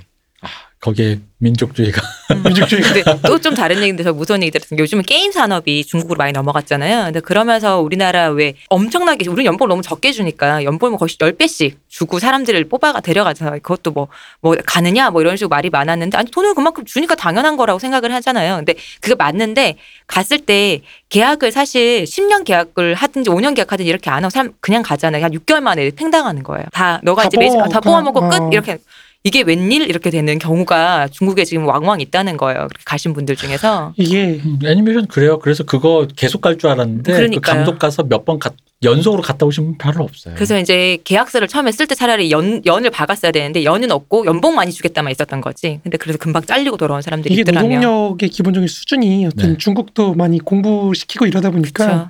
금방 뽑아 먹으면 또 음. 금방 뽑아. 관리자만 필요했던 건데 근데 산업화라는 게 그러니까 규모가 파이가 커져서 산업이 일궈진다라는 측면이 어쨌든 그런 이윤율을 극대화시켜야지 자본도 들어오고 그렇죠, 막 그러잖아요. 제가 왜 이 얘기를 했냐면 이 얘기의 근원이 어디 있었냐면 중국으로 갈 때 마지막으로 제가 만났던 일본 작화 감독이 있어요. 젊은 친구인데 한국에 와서 이제 하고 있었던 그 친구가 투덜거리면서 했던 얘기가 지금 얘기랑 똑같아요. 아톰 그리신 데츠카 오사무께서 어.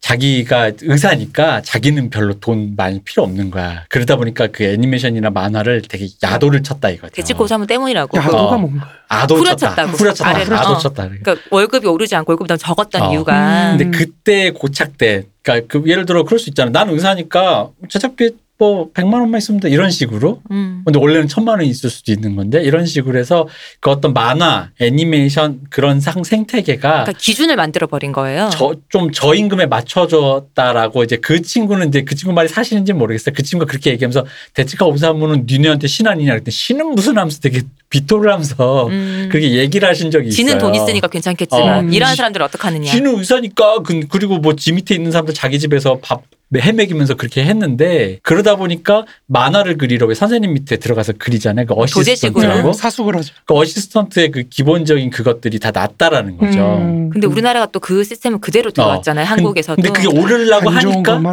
어, 오르려고 하니까 이제 그런 시스템들이 중국이. 이제, 이제 뭐 그렇죠. 애니메이션이면 좀왜 한국으로 중국으로 빠지는 거고 만화도 그런 식으로 너 말고도 할 사람 많아 왜 만화가 산업이 흥하니까 아까 말한 노동력이 들어오니까 힙한 산업이고 하는 일본에선 그런 거잖아요. 그러니까 어 저 이제 어시스트 5년 차인데 좀 월급 하면 좀 이제 하면은 나가 그런 거죠 그렇게 잔인합니다.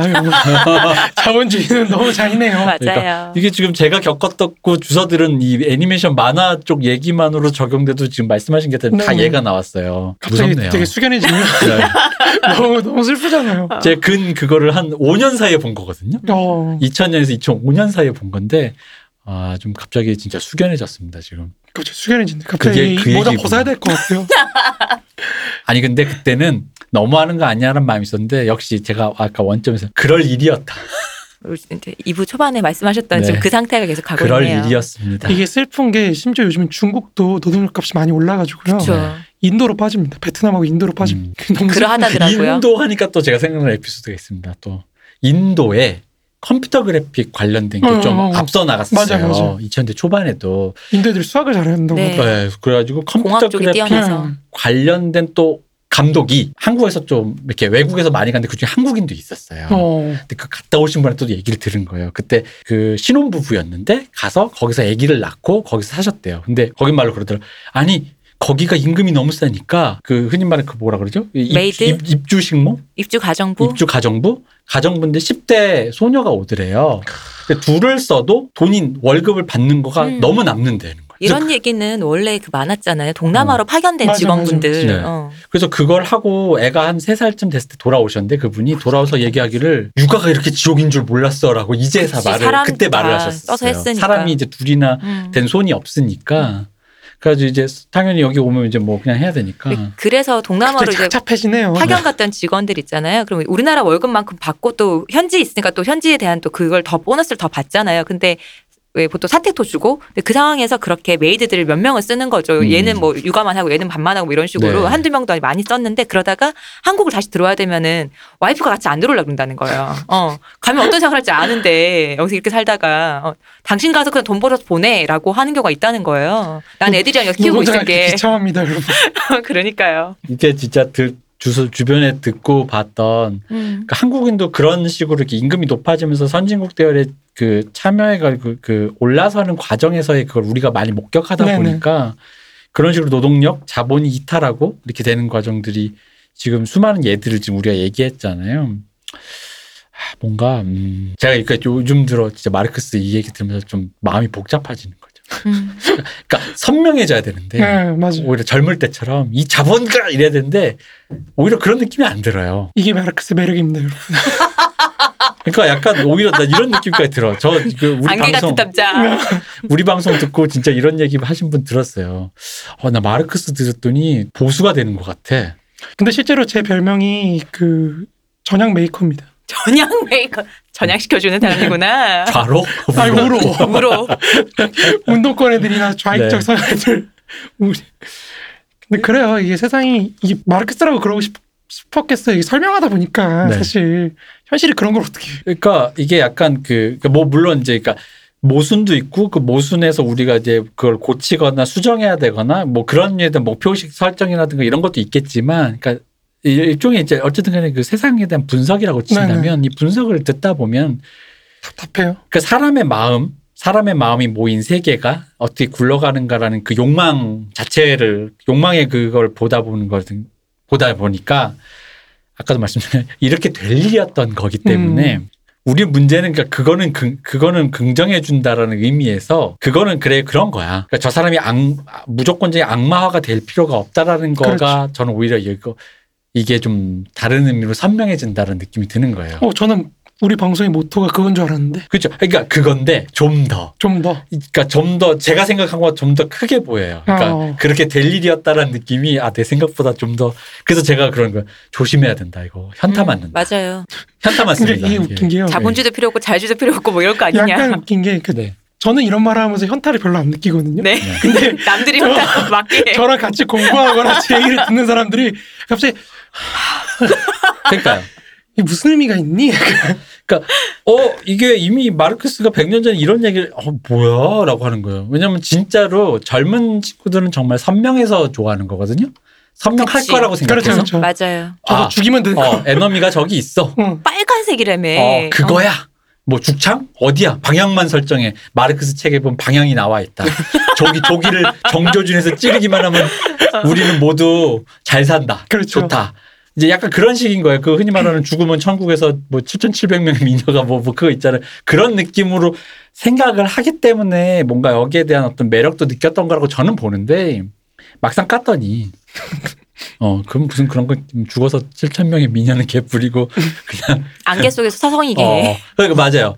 그냥 흐릿한데 내가 지금 이 안개 속에서 내가 어디에 갈지 모르겠는 것 자체도 그럴 일인 거야. 음, 그렇죠, 그렇죠.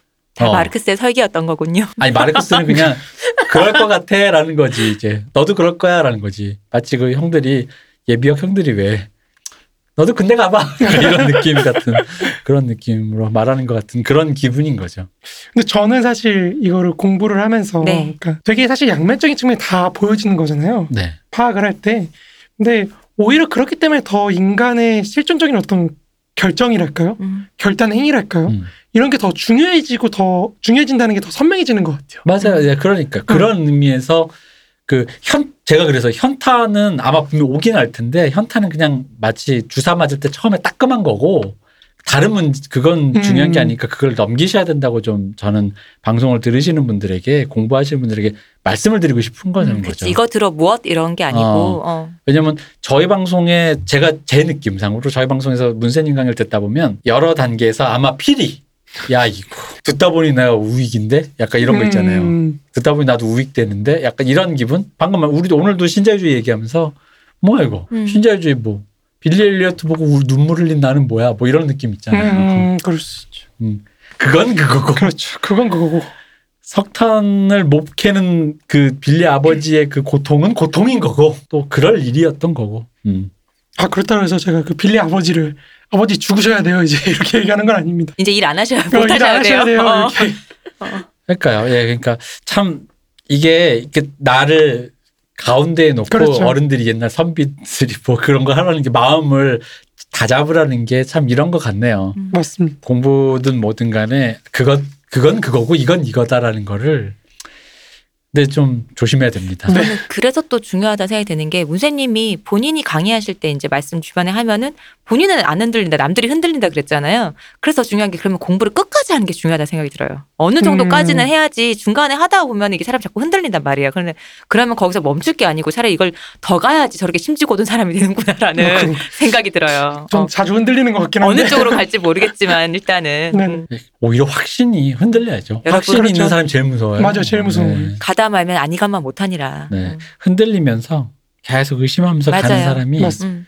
어느덧 뒤돌아봤더니 많이 와 있는 약간 그런 거죠. 음. 돌아가야 되는데 아, 어쨌든 이 생산 이이 제가 지금 오늘 사실 좀 얘기 살짝 샜지만 그 이윤율의 저하 여기 그 이 법칙 있잖아요. 이거 이- 용어 경향성의 같아요. 법칙. 경향성. 이윤율 저하의 경영적 법칙. 네, 네, 네. 이윤율 저하의 경향적 법칙. 전 사실 오늘 2부는 이거 하나만 이해해도 음 맞아 다 했어요. 사실 다 했다고 봅니다. 저도 그렇게 생각. 처음에 그 법칙의 이름만 들었을 때는 이윤율이 저하 이윤율이 경향적이라고 그랬잖아요. 근데 그냥 그 법칙 이름가 이름인가 보다라고 생각만 했는데 무쌤이 계속 듣다 보니까 왜 경향이라고 말하는지를 알 것 같아요. 계속 그러니까 이윤율이 저하되기만 하는 건 아니라고 하셨잖아요. 왔다 갔다 하는데 결국은 저하의 경향으로 간다는 얘기인 거잖아요. 그러니까 실제로 그래서 김수행 교수님 같은 분들은 이거 이름 잘못 지었다고 얘기해요. 음, 음. 이윤율 사람 헷갈리게 만든다. 이윤율 저하의 경향적 법칙이 아니라 이윤율 상승과 저하의 경향적 법칙 뭐. 이런 식으로 어, 맞아요. 말씀하시거든요. 사람 자꾸 저하만 생각하게 올라갈 되니까 수도 있다는 거죠. 이윤율 이윤율 변동 곡선. 네, 그렇죠. 어, 그런 그렇죠. 식으로. 네. 예. 변동 경향적 네, 법칙이랄까 그렇게 뭐 이런 말씀을 식으로. 하세요, 네.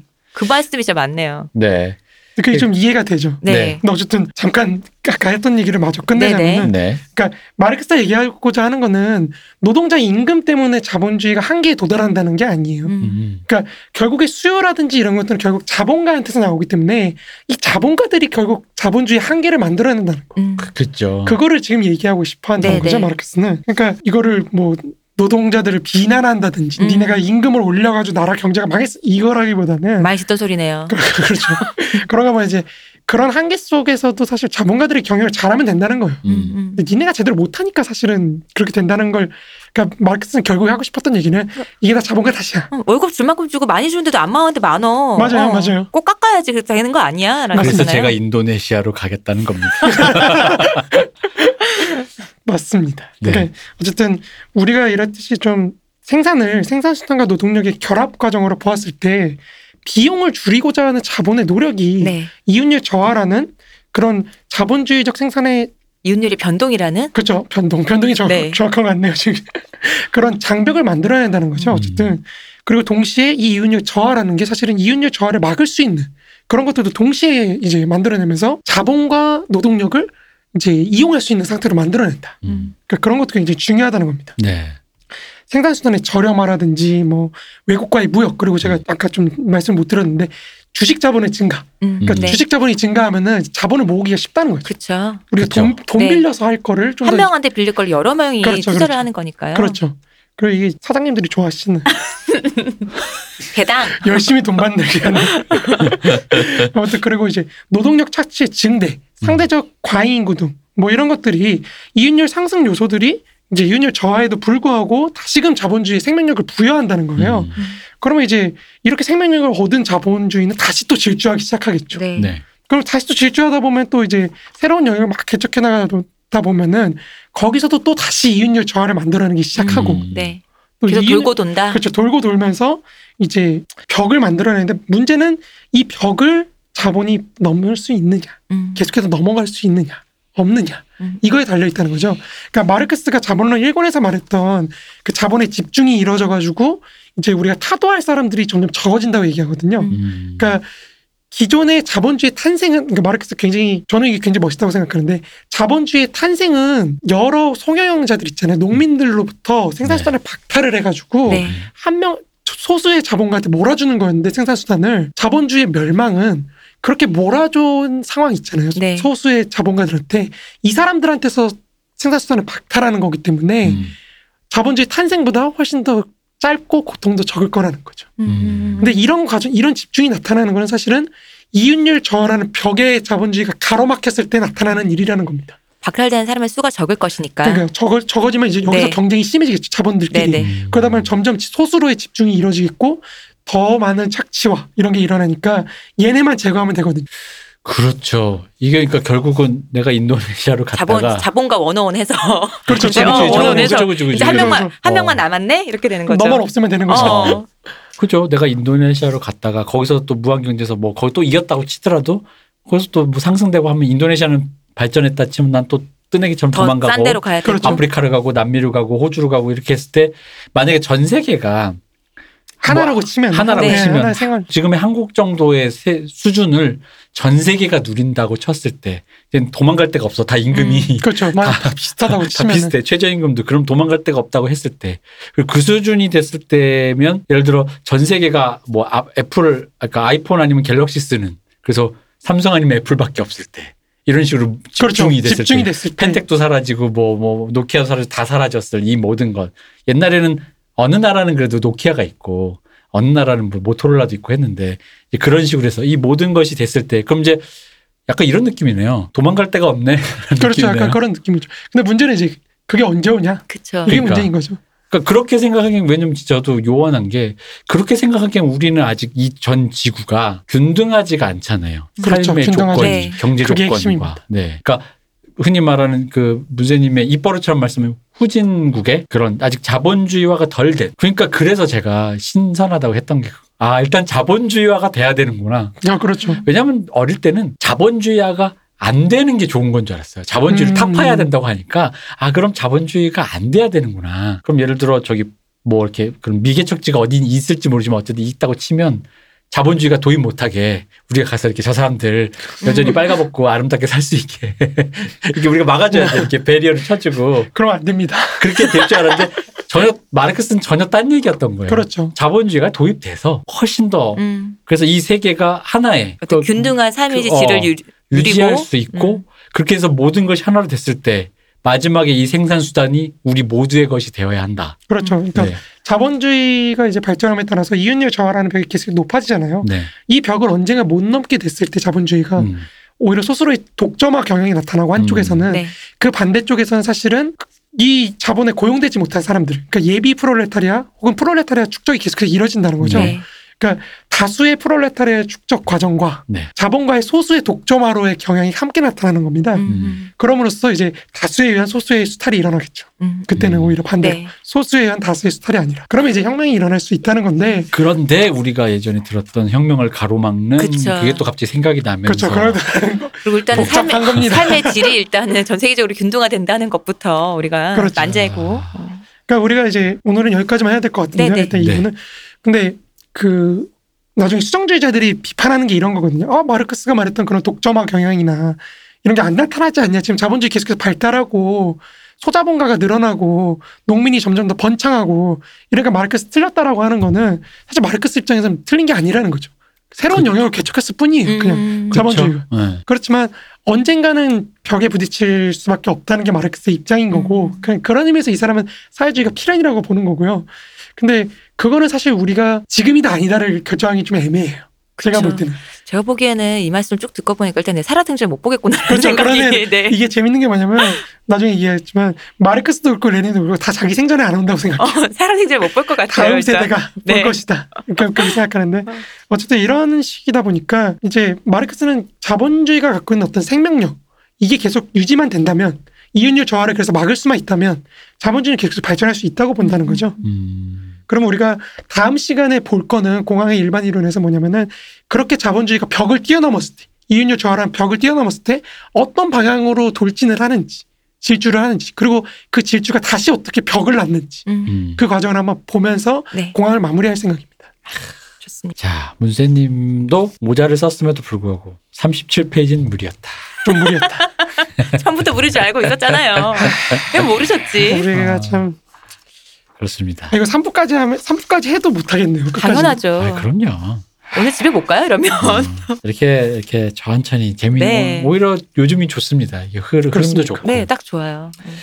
자, 여러분 자본율 변동에 이윤율 이윤율 변동. 이윤, 변동에. 아, 이분 이윤율 변동에 경향적 경- 법칙. 음. 아, 어렵습니다 이게. 어렵죠.